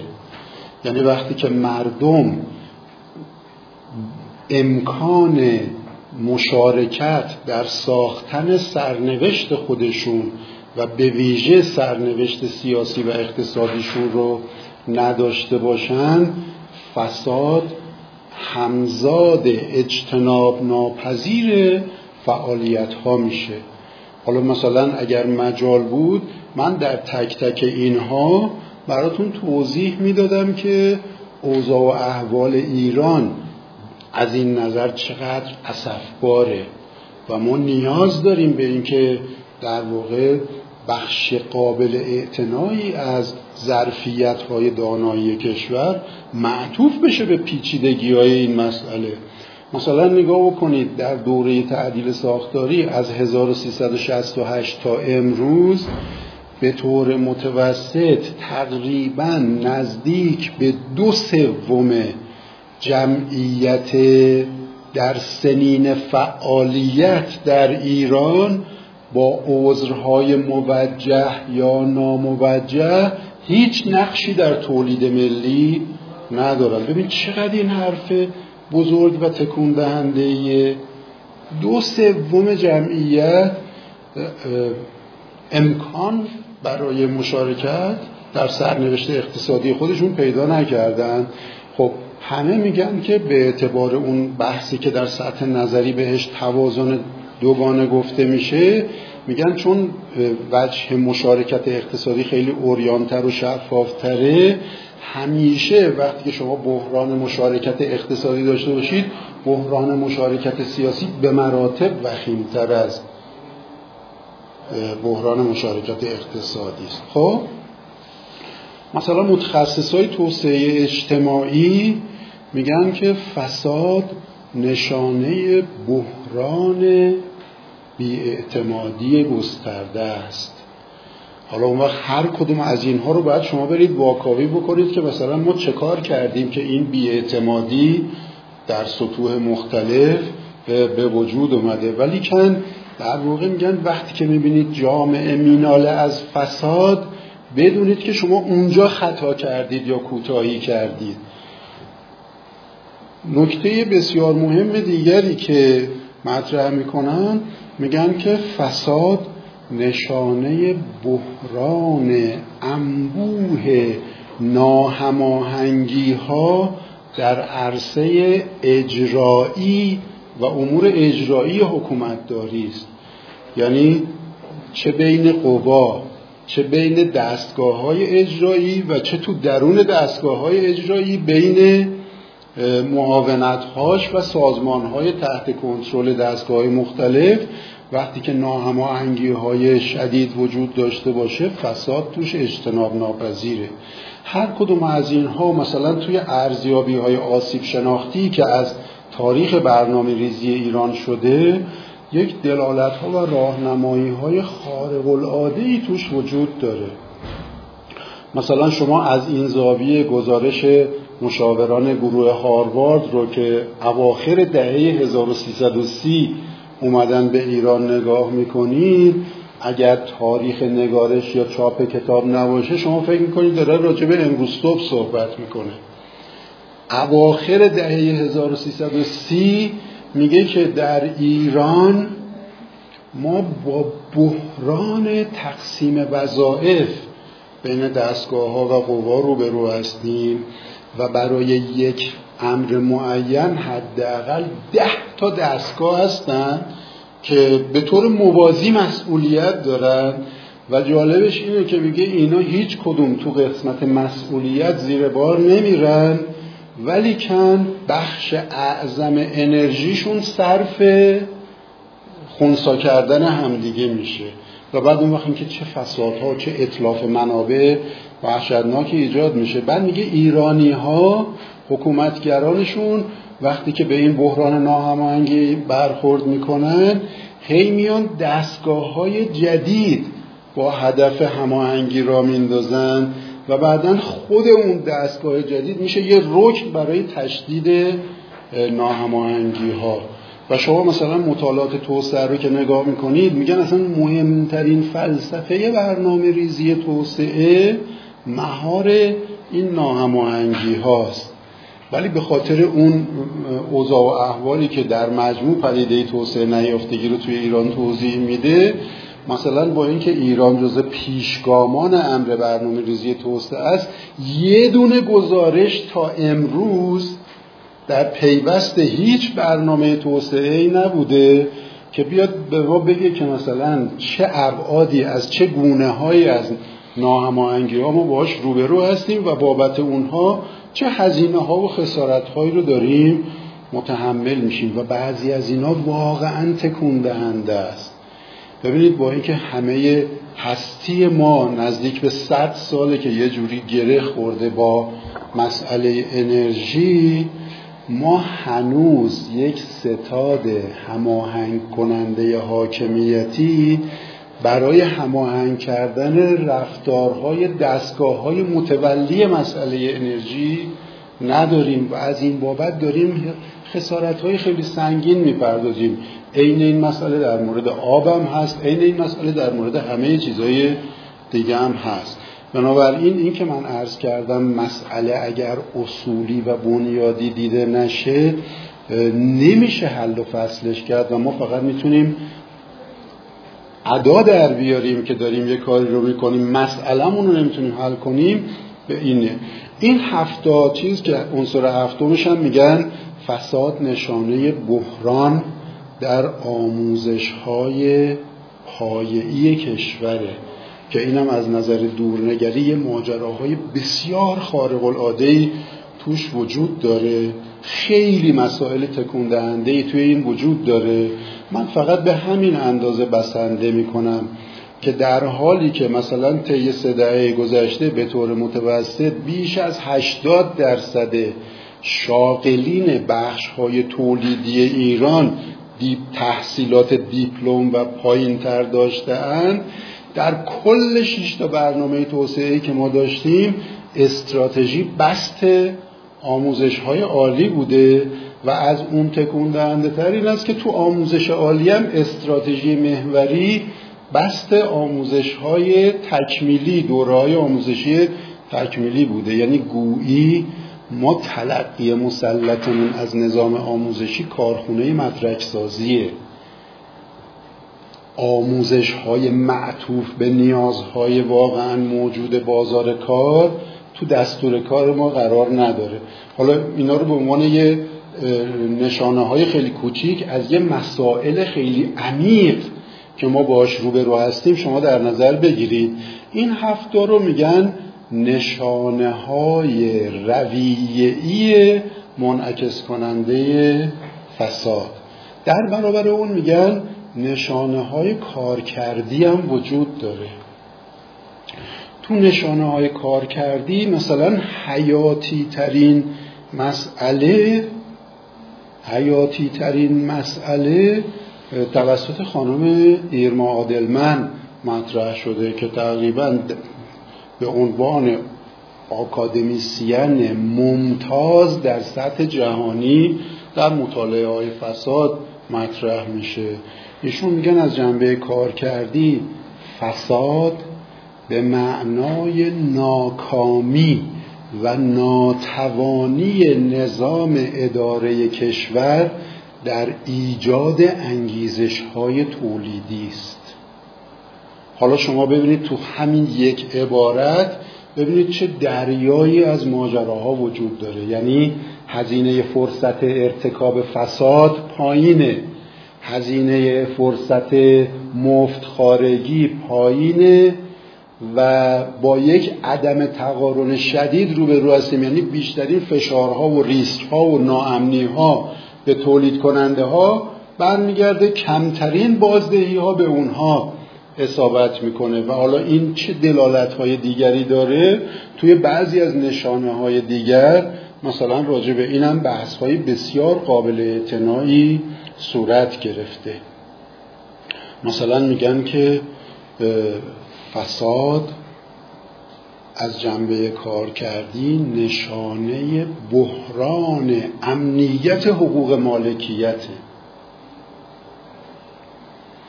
خب شما می‌دونید که بخش بزرگی از متفکرای مطرح توسعه میگن کل ماجرای توسعه نیافتگی رو فقط از کانال وضعیت حقوق مالکیت میشه توضیح داد. و من می‌خوام عرض بکنم که ما مثلا مطالعه هایی رو در اختیار داریم که نشون میده به ویژه طی سی ساله گذشته ما یک روند قهقرایی وحشتناکی رو در زمینه امنیت حقوق مالکیت تجربه کرده ایم و شما اینو توی جاهای مختلف می‌تونید ببینید که اون یه بحث مفصلی میطلبه که باید واقعا توی دوره های آموزشی و کارگاهی بهش رسیدگی کرد به خاطر شدت اهمیت و طول و عرض وسیعی که ماجرا داره. یکی دیگه از مسائلی که خیلی از جنبه کار کردی مهمه میگن که فساد فساد گسترده نشان دهنده بحران ناکارآمدی است. شما مثلا آثار فوکویاما رو به خصوص آثار متأخرش رو که نگاه می‌کنید درخشانترین ایده های نظری و تجربی رو در این زمینه مطرح کرده که واقعا ما الان نمیریم نمی‌تونیم وارد جزئیاتش بشیم فقط الان این اشاره رو می‌کنیم که وقتی مثلا رئیس بانک مرکزی میاد میگه که ما 300 میلیارد دلار رو تحت عنوان کنترل نرخ ارز هزینه کرده ایم و دستاوردش این شده که توی این دوره‌ای که این 300 میلیارد دلار هزینه شده قیمت ارز سه هزار برابرم بیشتر شده. شما قشنگ متوجه میشید که ناکارآمدی توی ایران چه طول و ارزی داره. بیشمار علائم دیگرم در این زمینه وجود داره که میشه راجع بهش صحبت کرد. پس بنابراین میگه تا فکری راجع به ناکارآمدی نکرده باشی نمی‌تونی فساد رو چیز کنی حل و فصلش کنی. مثلا فرض بفرمایید شما پدیده بحران طرحهای عمرانی معوق رو به عنوان یک نشانه دیگر در نظر بگیرید که دوره زمانی این طرحها معمولا بین دو تا پنج برابر زمان پیش بینی شده طول می‌کشه منابع ارزی و ریالی که براش صرف میشه به همین قیاس وحشتناکه. بعضی از اونها هم زمانی که به کار میفتند تازه زمان تعمیراتشون فرا می‌رسه. یعنی هنوز به کار گرفته نشده باید در معرض تعمیر قرار داشته باشن. و اینکه از دل این ناکارآمدی ها چجوری مناسبات فاسد و بسترسازی برای فساد اجتناب ناپذیر میشه.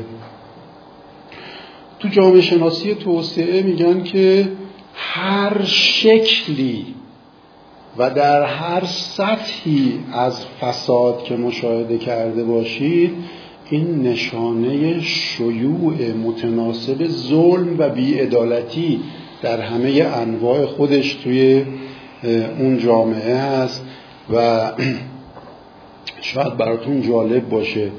از نظر من یکی از حیاتی ترین اونها بحث است که توی اقتصاد سیاسی توسعه مطرح میشه و میگن که فساد نشانه بحران خدمات عمومی ناکارآمد و ناکافی است.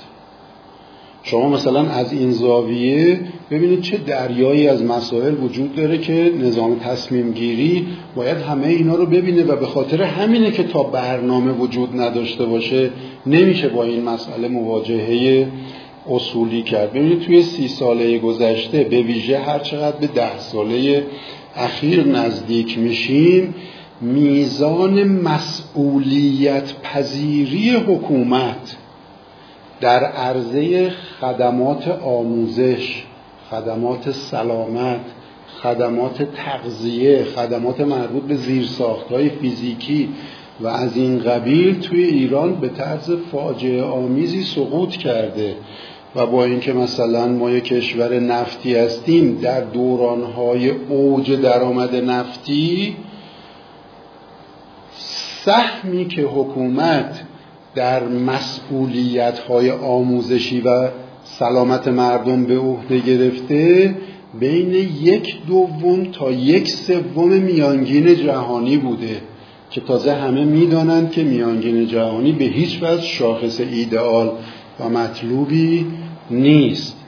و ما وقتی که این سند لایحه بودجه سال 1399 بیرون اومد مثلا یکی از هشدارهای بزرگی که دادیم این بود که روند مسئولیت گریزی حکومت در عرضه خدمات حاکمیتی که همون انواعی بود که اشاره کردم مثل آموزش و سلامت و غیره توی ایران داره به نصف مسئولیت پذیری در حکومت ایدئال بازارگرایی بنیادگرا می‌رسه. یعنی یه چیزی نزدیک به صفر. و این خیلی نگران کننده است.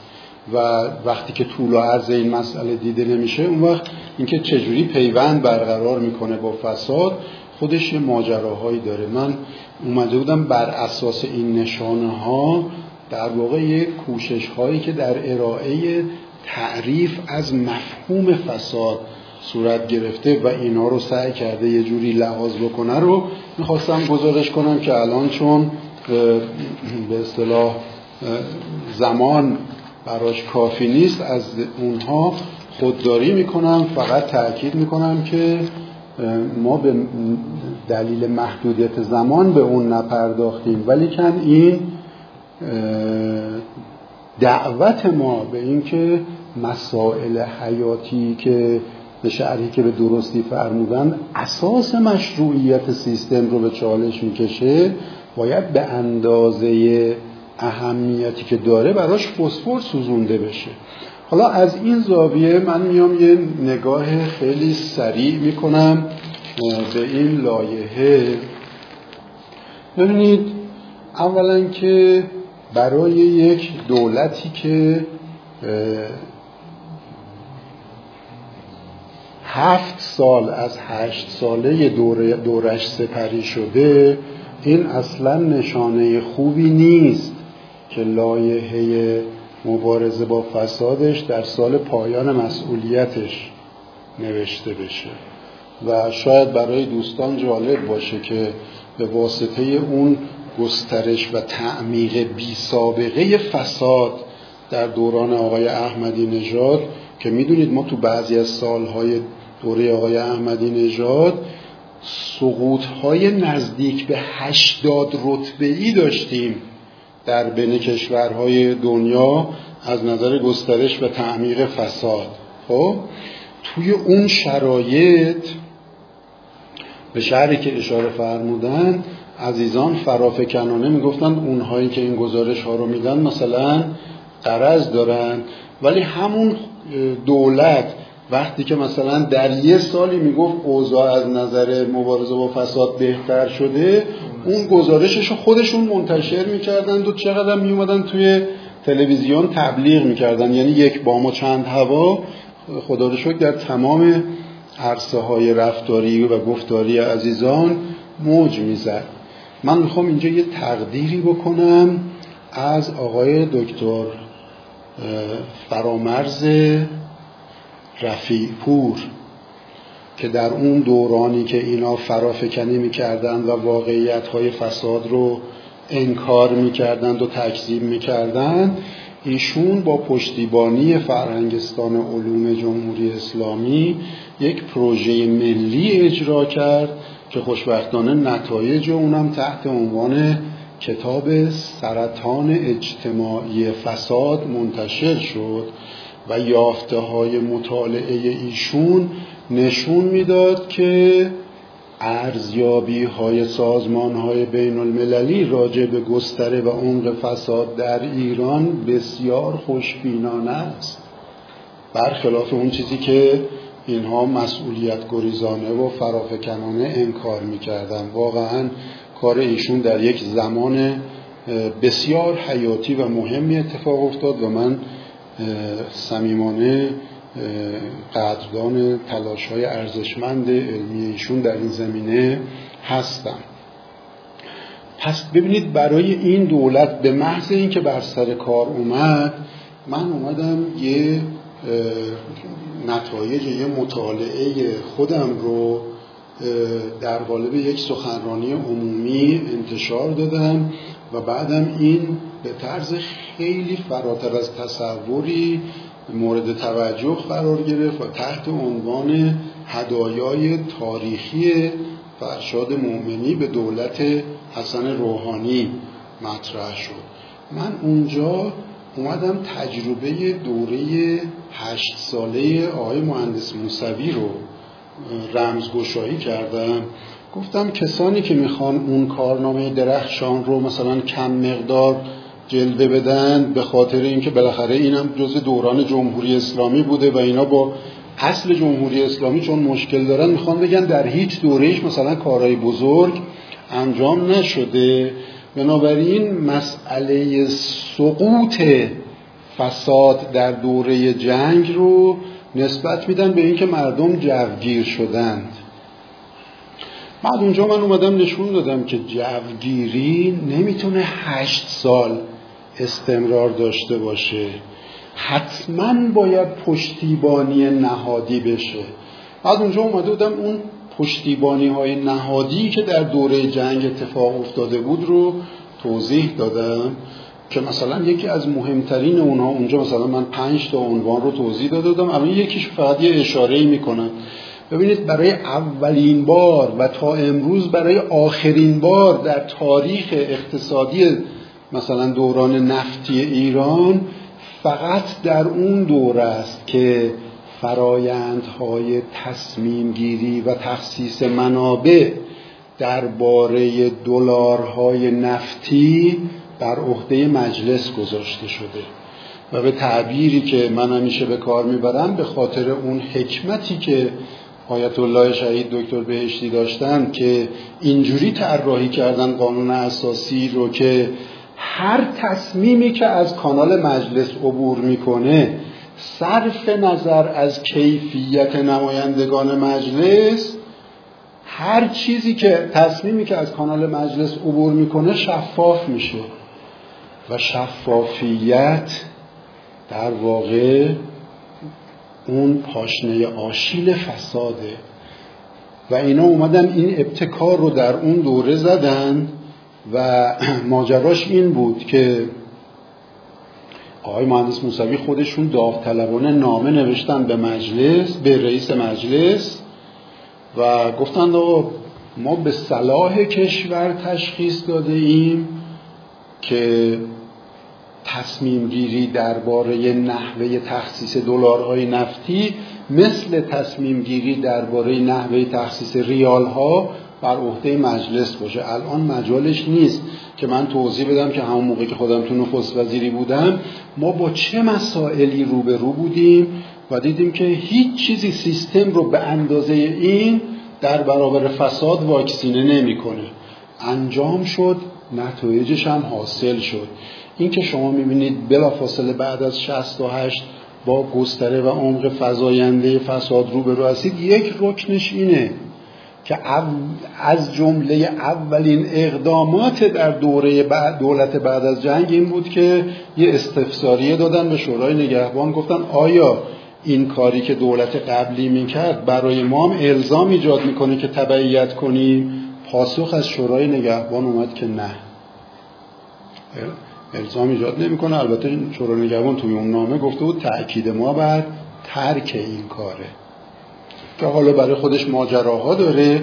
می‌خوام اینو عرض بکنم خدمتون که به محض اینکه دولت آقای روحانی بر سر کار اومد ما مشفقانه این ذخیره دانایی رو تقدیم کردیم و به ایشون هم گوش زد کردیم که اگر شما برنامه پیشگیرانه از فساد نداشته باشید با اون میراسی که دولت آقای احمدی نژاد گذاشته از نظر فساد پذیری سیستمی ساختار نهادی شما هم مثل اون بلکه بدتر از اون دولتتون آلوده میشه و این وسط بازنده بزرگ همه هند یعنی هم ملت ضرر می‌کنه هم دولت ضرر می‌کنه هم حکومت ضرر می‌کنه و هم آینده توسعه کشور دچار بحران میشه. حالا من می‌خوام این عرض بکنم که این خیلی باعث تأسفه که از سال 92 تا امسال هر سال ما دائما میگیم که آقا راه نجات ایران نقطه عظیمت حیاتیش برخورد برنامه ای و پیشگیرانه با با مسئله فساده و تا امروز می‌بینیم که چقدر مثلا تعلل شده و الانم یه متنی داده شده که به نظر من خیلی بیکیفیته. ببینید این که شما فساد رو با اون پیچیدگی ها و با اون نشانه های پرشمار بیاید فساد رو به دو چیز توی این گزارش تعریف کرده. نقض قوانین و مقررات سوء استفاده از اختیارات قانونی. من می‌خوام بگم که این بخش بسیار ناچیزی از مفهوم فساد به مفهوم متداولش توی ایران رو پوشش میده. مسئله بعدی اینه که هیچ درک نظری بایسته ای هم به اعتبار اون پیچیدگی هایی که عرض کردم توی این سند مشاهده نمیشه. شما مثلا می‌بینید که بسیاری از عوامل کلیدی مؤثر بر فساد در یک اقتصاد سیاسی رانتی اصلا بهش توجه نشده. الان زمان نداریم که من با جزئیات براتون توضیح بدم که چجوری بین رانت ربا و فساد یک درهم تنیدگی تمام ایار وجود داره و ما الان شرایطی رو شاهد هستیم که اون بهره ای که به پول فقط در بازار رسمی پول صورت می‌گیره اندازش نسبت به تولید ناخالص داخلی هم از اندازه سهم بخش صنعت توی جی دی پی ما بیشتره و هم از اندازه سهم بخش کشاورزی بیشتره. یعنی خیلی ماجراهای شگفتی وجود داره که چون توی این چیز در پرتوب یک برنامه دیده نشده بنابراین اون مسائل بسیار حیاتی رو به هیچ وجه ندیدن. بعد تیتر بعدی که من نوشتم نوشتم ویژگی مهم این لایحه این است که پیشگیری از فساد رو متنزل کرده به هشت متغیر و ده ها متغیر به مراتب مهمتر از این رو به هیچ وجه توی طرز نگرشش نیاورده. و ما اینو به معنای قدر ناشناسی راجع به زحمت هایی که عزیزان کشیدن مطرح نمی کنیم به معنای این مطرح می کنیم که خب وقتی که شما مسئله رو ناقص و ناچیز و جزئی می بینید نمیشه حلش بکنید. قسمت سوم از اشکالات اساسی که داره که دیگه من الان نمی‌تونم وارد جزئیاتش بشم من نوشتم احاله یک مجهول به مجهولهای پرشمار دیگر. یعنی مثلا فرض فرمایید شما کل ماده هشت این قانون رو که نگاه می‌کنید می‌بینید که انبوه ناداشته ها و نادانسته هاشون رو در واقع متنزل کردن به اینکه مجوز بررسی موضوع به دستگاه های زیرب داده بشه. در حالی که انتظار از یک لایحه‌ای که می‌خواد تبدیل به قانون بشه اینه که تو بررسیاتو کرده باشی و نتایج این بررسی بیاد اینجا توی کار منعکس بشه. و من از این زاویه می‌خوام بهتون عرض بکنم که به غیر از دو سه تا ماده تا کل اون ماده سی و دوش احاله مجهولی به مجهول دیگره. یعنی یا میگه که من مجوز بررسی میدم مثلا ماده فلان میگه این دستگاه این کارو بکنه ماده بعدی میگه اون دستگاه اون کارو بکنه. در حالی که تو باید اینا رو بررسی می‌کردی و نتایج بررسی هات رو میومدی اینجا ذکر می‌کردی و تازه بعضی از جاها اون پاشنه آشیل خیلی مهم. اینه که یه حرف به طرز وحشتناک کلی رو مطرح می‌کنه بعد عملیاتی شدنش رو ارجاع میده به آینامه اجرایی. ما مثلا توی این زمینه تو سند برنامه های توسعه ایران کار کردیم تو دوره بعد از انقلاب. دیدیم که پنجاه درصد مواد قانون برنامه در کل سالهای برنامه به کلی نادیده گرفته شده. مهمترین ریشش هم ارجاع به آینامه اجراییه اجرای ارجاع به آینامه اجرایی این معناش این است که تا زمانی که اونی که بهش ارجاع شده میلش نباشه این کارو بکنه می‌تونه با معاذیر مختلف از نهایی کردن آینامه اجرایی تفره بره و این واقعا من با جزئیات نوشتم اینا رو که دیگه صرف نظر می‌کنم ازش. خیلی باعث تاسفه که بیش از 15 ماده از حدود مثلا 32 ماده اینه که میگه به دستگاه فلان اجازه داده میشه که بره ارزیابی آسیب شناختی بکنه. تو که ارزیابی آسیب شناختی داری نداری پس داری رو چی بنا می‌کنی این قاعده حقوقی خودتو؟ و از این نظرم بسیار واقعا غمانگیزه و امیدواریم که مجلس محترم بیاد با این یه برخورد ملی بکنه. یعنی یک بابی باز بکنن به اینکه این لایحه تا پایان این دولت قطعا جنبه اجرایی عملیاتی به خودش نخواهد دید تا این فرایندها رو طی بکنه. دولت رو موظف بکنند که توی این مدت زمان باقی موندهش بیاد یک کار ملی مطالعاتی در این زمینه صورت بده و مسئله رو با همه پیچیدگی و جامعیتی که داره ببینه و بعد اون مطالعه وقتی که آماده شد در معرض ارزیابی جامعه علمی و تخصصی و مدنی کشور قرار بگیره و به معنای دقیق کلمه ما یک ارتقاء ذخیره دانایی در سطح ملی در این موضوع پیدا بکنیم و بتونیم اون وقت امیدوار باشیم که بشه با این مسئله برخورد فعال کرد. من خیلی اجمالی دوباره عرض می‌کنم که صرف نگارش قانون ولو قانون با کیفیت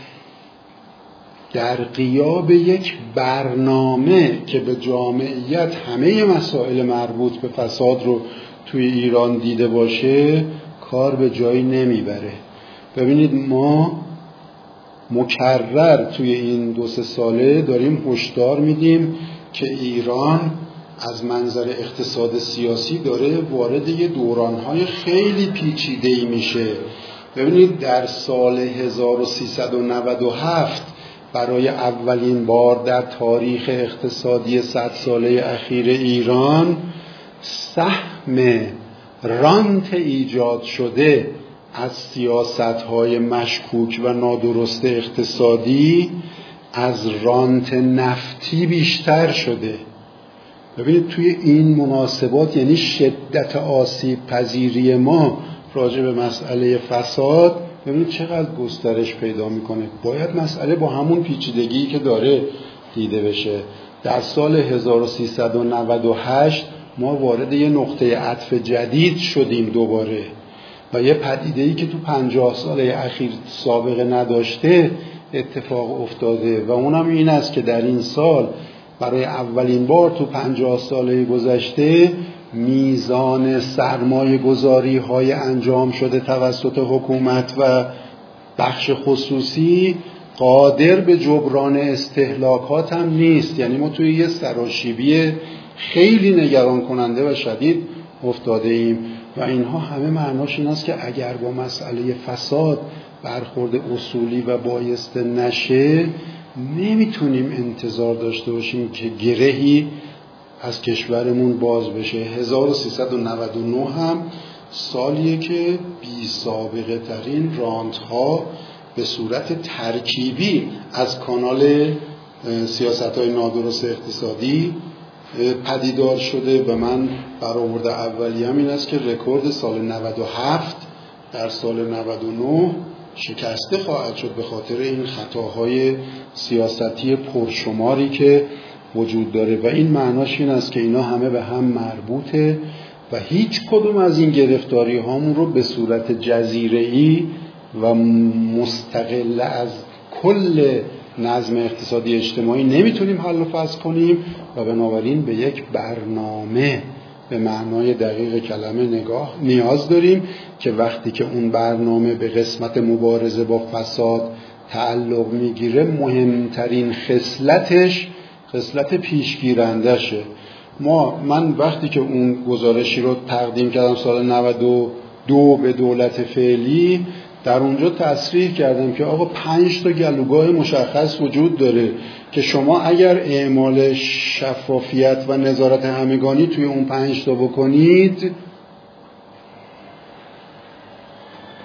بیش از دو سوم بسترهای منتهی به فساد بابش بسته میشه.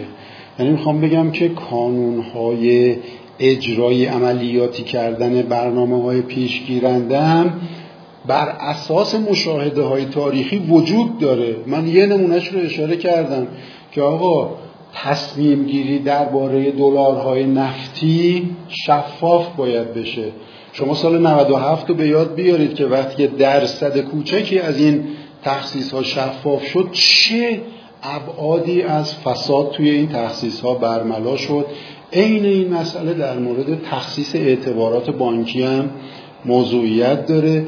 در مورد قاعده گذاری های گمرکی هم وجود داره. در مورد طرز اجراع گمرکاتمون هم وجود داره و در مورد مناقصه های دولتی هم وجود داره. یعنی می‌خوام این اطمینان بخشی رو هم به مردم گرامیمون بدم که اگر به تعبیری که فرمودند واقعا اراده ای وجود داشته باشه ذخیره دانایی موجود کفایت می‌کنه برای غلبه هم بر اون نشانه های چهاردهگانه بحرانی و هم بر مسئله فساد که در واقع نشانه اون نشانه های نامطلوب و ضد توسعه است. درود خداوند بر شما.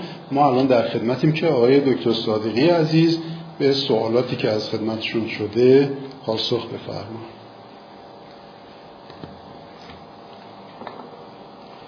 خب ما طبق انتقادی که مخاطبین کردن ماسک زدیم تا از قبل فاصله اجتماعی با من روایت کردم ما دوستان حاضر در این سالن هم به نوعی فاصله داریم. ما اما به خاطر احترام به و نقد مخاطبان با ماسک صحبت خود مشکله ولی در این حال من رعایت کنم از کنم که دوستان سوال های متعددی رو کردن که حالا یکیش بحث اصلاحات ساختاری است. گفتن دقیقا منظورتان از اصلاح ساختاری چیست؟ من کلیتش رو گفتم. در واقع گفتم که نیازمند اصلاحات ساختاری هستیم در قوای حاکمیت. اولا باور این که سازنده اصلی حاکمیت اراده مردم هست. یعنی رکن تشکیل دهنده نظام در واقع جمهوری اسلامی که جمهوری هست باید جمهور مردم باشه. یعنی اگه این باور بکنیم به نظر من خیلی فراهم میشه و در در واقع بازتابش تو تصمیمات مختلف میشه نید. برمان مثلا در حوزه سیاسی اصلاح نظام انتخابات. یعنی که برونداد این نظام انتخابات هرچه بیشتر به آرای مردم نزدیک بشه. یعنی تمام عواملی که باعث میشه منتخبان در واقع آینه انتخاب در واقع خواست انتخاب کنندگان نباشه اینا حذف بشه مثلا نظارت عنوان مثال که یه در گروه محترمی اونا تشخیص میدن که مردم باید کیا رو انتخاب بکنن. و این ضربه می‌زنه به استقلال در واقع هم موقع مجری هم موقع مقدمه نمایندگانی که منتخب هستن اولا در واقع مشروعیت مردمیشون ضعیفه. مثل انتخابات اخیر که به پایین ترین حد مشروعیت مردمی رسید در طی چه سال گذشته. و ثانیا نمایندگان از اون در واقع جسارت و شجاعت و استقلال لازم برای نظارت در واقع بر در واقع امر در واقع دستگاه های مختلف که خودش نظارت یکی از اهدافش پیشگیری از فساد هست برخوردن نمیشه. تو حوزه نظام قضایی به همین شکل ما متاسفانه اصلاحی که در سال 68 در قانون اساسی در حوزه نظام قضایی انجام گرفت چقدر وقته؟ ده دقیقه این که چون یادم از تجربه ای که در دهه در واقع ابتدای انقلاب بود همه رو وادار کرد به اینکه ما از نظام در شورایی فاصله بگیریم و توی در واقع قوای مختلف به تمرکز در واقع مدیریت گرایش پیدا شد و در اساسی این به اشکال مختلف تجلی پیدا کرد. از جمله در مورد موضوع غذایی. که قبلا در شورای عالی غذایی بود که حاکم و قوه غذایی بود و در اونجا دو نفر از اعضای شورای عالی غذایی به انتخاب قضات بودن یعنی یک دموکراسی در نظام غذایی وجود داشت و اینا حذف شد من به عنوان مثال دارم و اتفاقا اگر این در واقع به نوعی فرایند دموکراتیک در مدیریت قوه قضایی تقویت میشه خودش آثارش رو در استقلال تصمیم قضایی حتما به جای می‌گذاره. یا اتفاقایی که در طول زمان افتاده و به نوعی باعث شده که ضابط بر قاضی حاکم شده مسلط شده. این نیاز به اصلاح ساختاری در نظام قضایی کشور داره و از این قبیل مثال ها زیاد. در حوزه تقنینی هم همینطور. حالا مهمترین در واقع بحث در حوزه تقنینی هم باز اصلاح نظام انتخابات است که به تبعش کلی در واقع آثار داره. این روی کردی آقای دکتر فرمودن که در واقع ضرورت نگاه در واقع جامع به موضوع مبارزه با فساد این خب خیلی مهم هست. حالا من در همین ارتباط باز در با تاکید بر نکاتی که قبلا گفتم این نکته رو گاهی در بعضی سخنرانی من این رو باز گفتم. اینکه روکردهای یا policy ها و سیاست های با فساد رو در یک کاری من دیده بودم که تقسیم کنم به دو دسته سیاست. سیاست هایی که میگن implicit و سیاست های explicit implicit policies against corruption. policy های که در واقع ذهنی هست مستقر هست در نظام حالا تصمیم گیری نظام سیاسی. پالیسی که مبتنی بر اقداماتی که آشکار است و سریع است. در واقع نظام های پیشرفته روکرده و پالیسیشون در واقع همون روکرده اول هست به صورت مستطر در نظام تصمیم تو اجزایش بگونه ای دیده شده است که فسادخیز نیست. که حالا همون که گفتم دیگه از ترکیب قوا اگر رعایت بشه استقلال سوم. آزادی مطبوعات. شما اگه آزادی مطبوعات رو تضمین بکنید نیاز نیست اینقدر ستاد مبارزه با مفاسد اقتصادی درست بکنید. یعنی این اکسپلیسیته همین میاد ستاد درست می‌کنه. ستاد درست حالا جالبه بعد تو این ترکیب این ستاد حالا نقدی که باز به همین ما تعریف کردیم.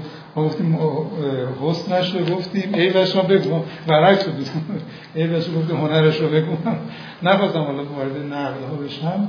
این که به عنوان مثال گفتم مثلا اون ستادی که در اجرای فرمان اشمانده مقام معظم رهبری در سال 80 تشکیل شده بود اینو آورده در قالب ماده 4 گذاشته توی این قانون قبلا این بر فرمان رهبری تشکیل شده بود. خب شما مقامات یه عضو این مثلا 13 تا آورده که بعضی از بنداش خودش شاید بیش از یه نفر اینا کی اولا فرصت می‌کنن بیان تو این ستاد با این همه مشغله جلسه تشکیل بعد اگه جلسه مشکل رو حل می‌کنه. معاون اول وزیر اقتصاد وزیر اطلاعات وزیر دادگستری وزیر کشور رئیس سازمان اداره استخدامی رئیس سازمان برنامه بودجه معاون اول رئیس امور قضایی دادستان کل رئیس سازمان بازرسی نایب رئیس اول مجلس رئیس کمیسیون سنوات رئیس هیئت حاضر جدید اضافه شده رئیس هیئت نظام در رفتن نماینده خب اینا با این همه مشغله ای که دارن هم اجزای تشکیل دهنده این ستاد هستن حالا من خودم در گاهی دوستان زحمت زیادی می‌کشن کارگروهایی که داره. در بعضی از کارگروه شرکت اولا که از اینا وقت نمی‌کنن که خودشون شرکت کنن. نماینده میفرستن. اون نماینده هزار جور مشغله داره. میاد در واقع مضافه میگه اون روکت که شما فرمودین ببین اینکه اساسا اینا تحت نظارت باید باشن مقامات خودشون. خودشون نباید ناظر باشن اکثرا باید ما یک مکانیزمی تو قانون طراحی بکنیم که مردم نهادهای مدنی بر اینا نظارت بکنن. حالا ما اتفاقا یک سفری به اندونزی داشتیم. من اتفاقا جز برنامه های سفرم اولی برنامه گفته ما بریم این تشکیلات مبارزه با فسادشون رو بازدید کنیم. خب حالا این کشوری که از خیلی از جهات از ما ممکنه شاخص ها عقبتر شاید باشه. گرچه رشد زیادی داره یکی دو دهه اخیر کرده. خب اینا یه ستادی تشکیل دادن برای مبارزه با فساد. ما رفتیم اونجا باید حالا ترکیبش و نحوه انتخابش. بر اساس در واقع کلا به صورت دموکراتیک اعضای این ستاد انتخاب میشن یعنی من پرسیدم تو دوره اخیرش 700 نفر می‌گفت کاندیدا شدم از بین حقوقدانان و اقتصاددان عمدتا هم از این دوره تخصصی اینا داوطلب میشن معرفی میشن به مجلس. مجلس از بین یه تعدادی رو انتخاب می‌کنه. باز در واقع رأی نمایندگان مردم معرفی می‌کنه به رئیس جمهور. بعد رئیس جمهور احکام رو صادر می‌کنه. تا حدی که در واقع تونستن تلاش کردن اصلا مستقل از این دستگاه حاکمیتی باشه یعنی بیشتر منتخب مردم باشه. ما اومدیم اینطوری پیش کردیم. گرچه من گفتم یه تفسیر چاری اضافه کردن و تو اینجا گفتن که من بود مثبتش رو گفتم منطقه گفته که دلیل ستاد حسب موضوع در واقع می‌تواند از اشخاص فلان مثلا از این در واقع بخش خصوصی جامعه مدنی و دانشگاهی دعوت کنه. و خب حداقل الزامش بکنن. یعنی این قسمت می‌تواند نباشه. یعنی به نوعی مثلا این سمنهایی که هستن حداقلش سمنهایی که هستن اینا یک نمایندی رو انتخاب بکنن خودشون لزوما عضو اون ستاد باشه ولی خب این می‌تواند کل زیرا اینو می‌زنه می‌خوام بگم اون نگاهی که اینجا در واقع هست این بازتاب اون اون نگاه است این ستاد باید گزارش بده الان. در طول از سال 80 این ستاد تشکیل شده. بحثی که شما فرمودید گذاشت عمل کرد. خود همین حالا یک از کارهایی که چون دوستان تو بین سوالاتشون گفتن تو چه کاری کردی؟ یک از کارهایی که ما کردیم در واقع تهیه گزارش نظارتی اجرای مال قبلی بود. یعنی ببینیم این قانون همین قبلی که الان دائمی شده و می‌خواد این قانون جاشو بگیره دستگاه چقدر این رو اجرا کرده؟ حالا با در در حال کمیسیون اجتماعی و مرکز شد گزارش هم در سن خونده شد. درصد خیلی پایینی در واقع از تکالیف دستگاه اجرا شده. حالا ما قانون دیگر هم تقاضا کردیم که این کار بشه. قانون شفافیه. اونم من از بعضی دستگاه اطلاعاتی گرفتم. درصد بسیار پایینی یعنی در حد 20 درصد 30 درصد نهایتا دستگاه ها تکالیف مربوط به در واقع همین شفافیت و انتشار اطلاعات رو انجام داده بودم و خب این نشون میده که این در واقع راه غلطی است. یعنی من قبول دارم که این بر همون رو کرد و نگاه نادرست به موضوع پیش رفته ولی جدای از اون سعی کردم نقاط قوتش رو بگم. به اون رو در واقع ایمپلیسیت میگه بحث هم که گفتم آزادی مطبوعات آزادی احزاب استقلال قوا بعد در واقع همین ناظرهای مستقل به خصوص حمایت از افشاگران شفافیت. شفافیت و پیشگیری از تعارض منافع. خب یک از کاری که ما خب تو مجلس سعی کردیم انجام بدیم بحث همین شفافیت آرا نمایندگان. که حالا برخلاف تبلیغاتی که در فصل مجازی علیه من یه تیفی را میندازن ما پیشوا این شفافیت بودیم و تبلیغ می‌کنن رئیس از شفافیت مخالفه خیلی عجیب. ما اومدیم طرح دادیم. واقع طرح دادیم برای شفافیت. دوستان همراه اینتراکسیون و اینتراکسیون امید در سال 95 همون سال اول طرح برای شفافیت آرا. یه طرح دیگه دوستان دیگری دادن. یه طرح دادیم شفافیت آرا نظام تقنینی که نه تنها مجلس بلکه مثلا شورای نگهبان مجمع تشخیص در اینا که تو نظام تقنینی دخالت دارن اینا شفاف مدو خب یه تا تا بخواد تو مجلس تصویب بشه کلی. در واقع مسائل داره که خب به نتیجه نرسیده فوریتش ایناش تصویب شده شد. یا بحث دیگر بحث انحراف که از قانون اساسی صورت گرفته. متاسفانه. خب ما برگردیم به قانون اساسی. یعنی یکی از راه های مبارزه با فساد اجرای بدون تنازل قانون اساسی است. یعنی همه اجزای قانون اساسی اگر به طور متوازن اجرا بشه یکی از آثاری که داره پیشگیری از فساد. به عنوان مثال اینه که من براش جنگیدم در مجلس. یعنی مبارزه کردم من هزینه‌اش هم دارم الان دارم میدم. خب؟ اجرای اصل 53 قانون اساسی خزانه داری متمرکز. خب یکی از راهکارهایی است که در واقع پیشگیری از فساد می‌کنه. دستگاه به خودشون اجازه دادن خارج از در واقع این سیستم برای خودشون حساب و کتاب ایجاد کردن و مستثنا کردن خودشون از این اصل خزانداری گفتن اصل 55 قانون اساسی دیوان محاسبات یعنی نظارت دیوان محاسبات بر همه خرج و دخل. این دیوان محاسبات در واقع نهاورد مشروطه از همون جز اولین نهاده است که بعد از پیروزی در واقع مشروطه تأسیس شده. خب این نهاد اگه تقویت بشه در همه خرج و درون بر همه دستگاه که به نحوی از آنها از بودجه دولتی استفاده می‌کنه. خب خیلی از دستگاه خودشون از شمول دیوان محاسبات خارج کنه و بنده از جمله مثلا قوه قضایی بود که در مورد حساب قوه قضایی من مطرح کردم. اصلا بحث شخص نبوده یعنی من اصلا با خاندان و نمی‌دونم کاری ندارم که فلانی ایکس ایگرگه الان هم نشده یعنی الان هم الان یه تحولاتی آقای رئیسی ایجاد کردن یک گزارش دادن از یک سال. خب ما ما اصلا نباید این اتفاق بیفته. خود قوه قضاییه نباید گزارش بده. این تو مطبوعات. باید به دیوان محاسبات گزارش بده. دیوان محاسبات باید گزارش تفریق رو منتشر بکنه. یکی از مشکلات حالا این نظارت درون سازمانی درسته ولی نظارت درون سازمانی نباید در واقع قیمت در واقع حذف نظارت های سایر دستگاه باشه.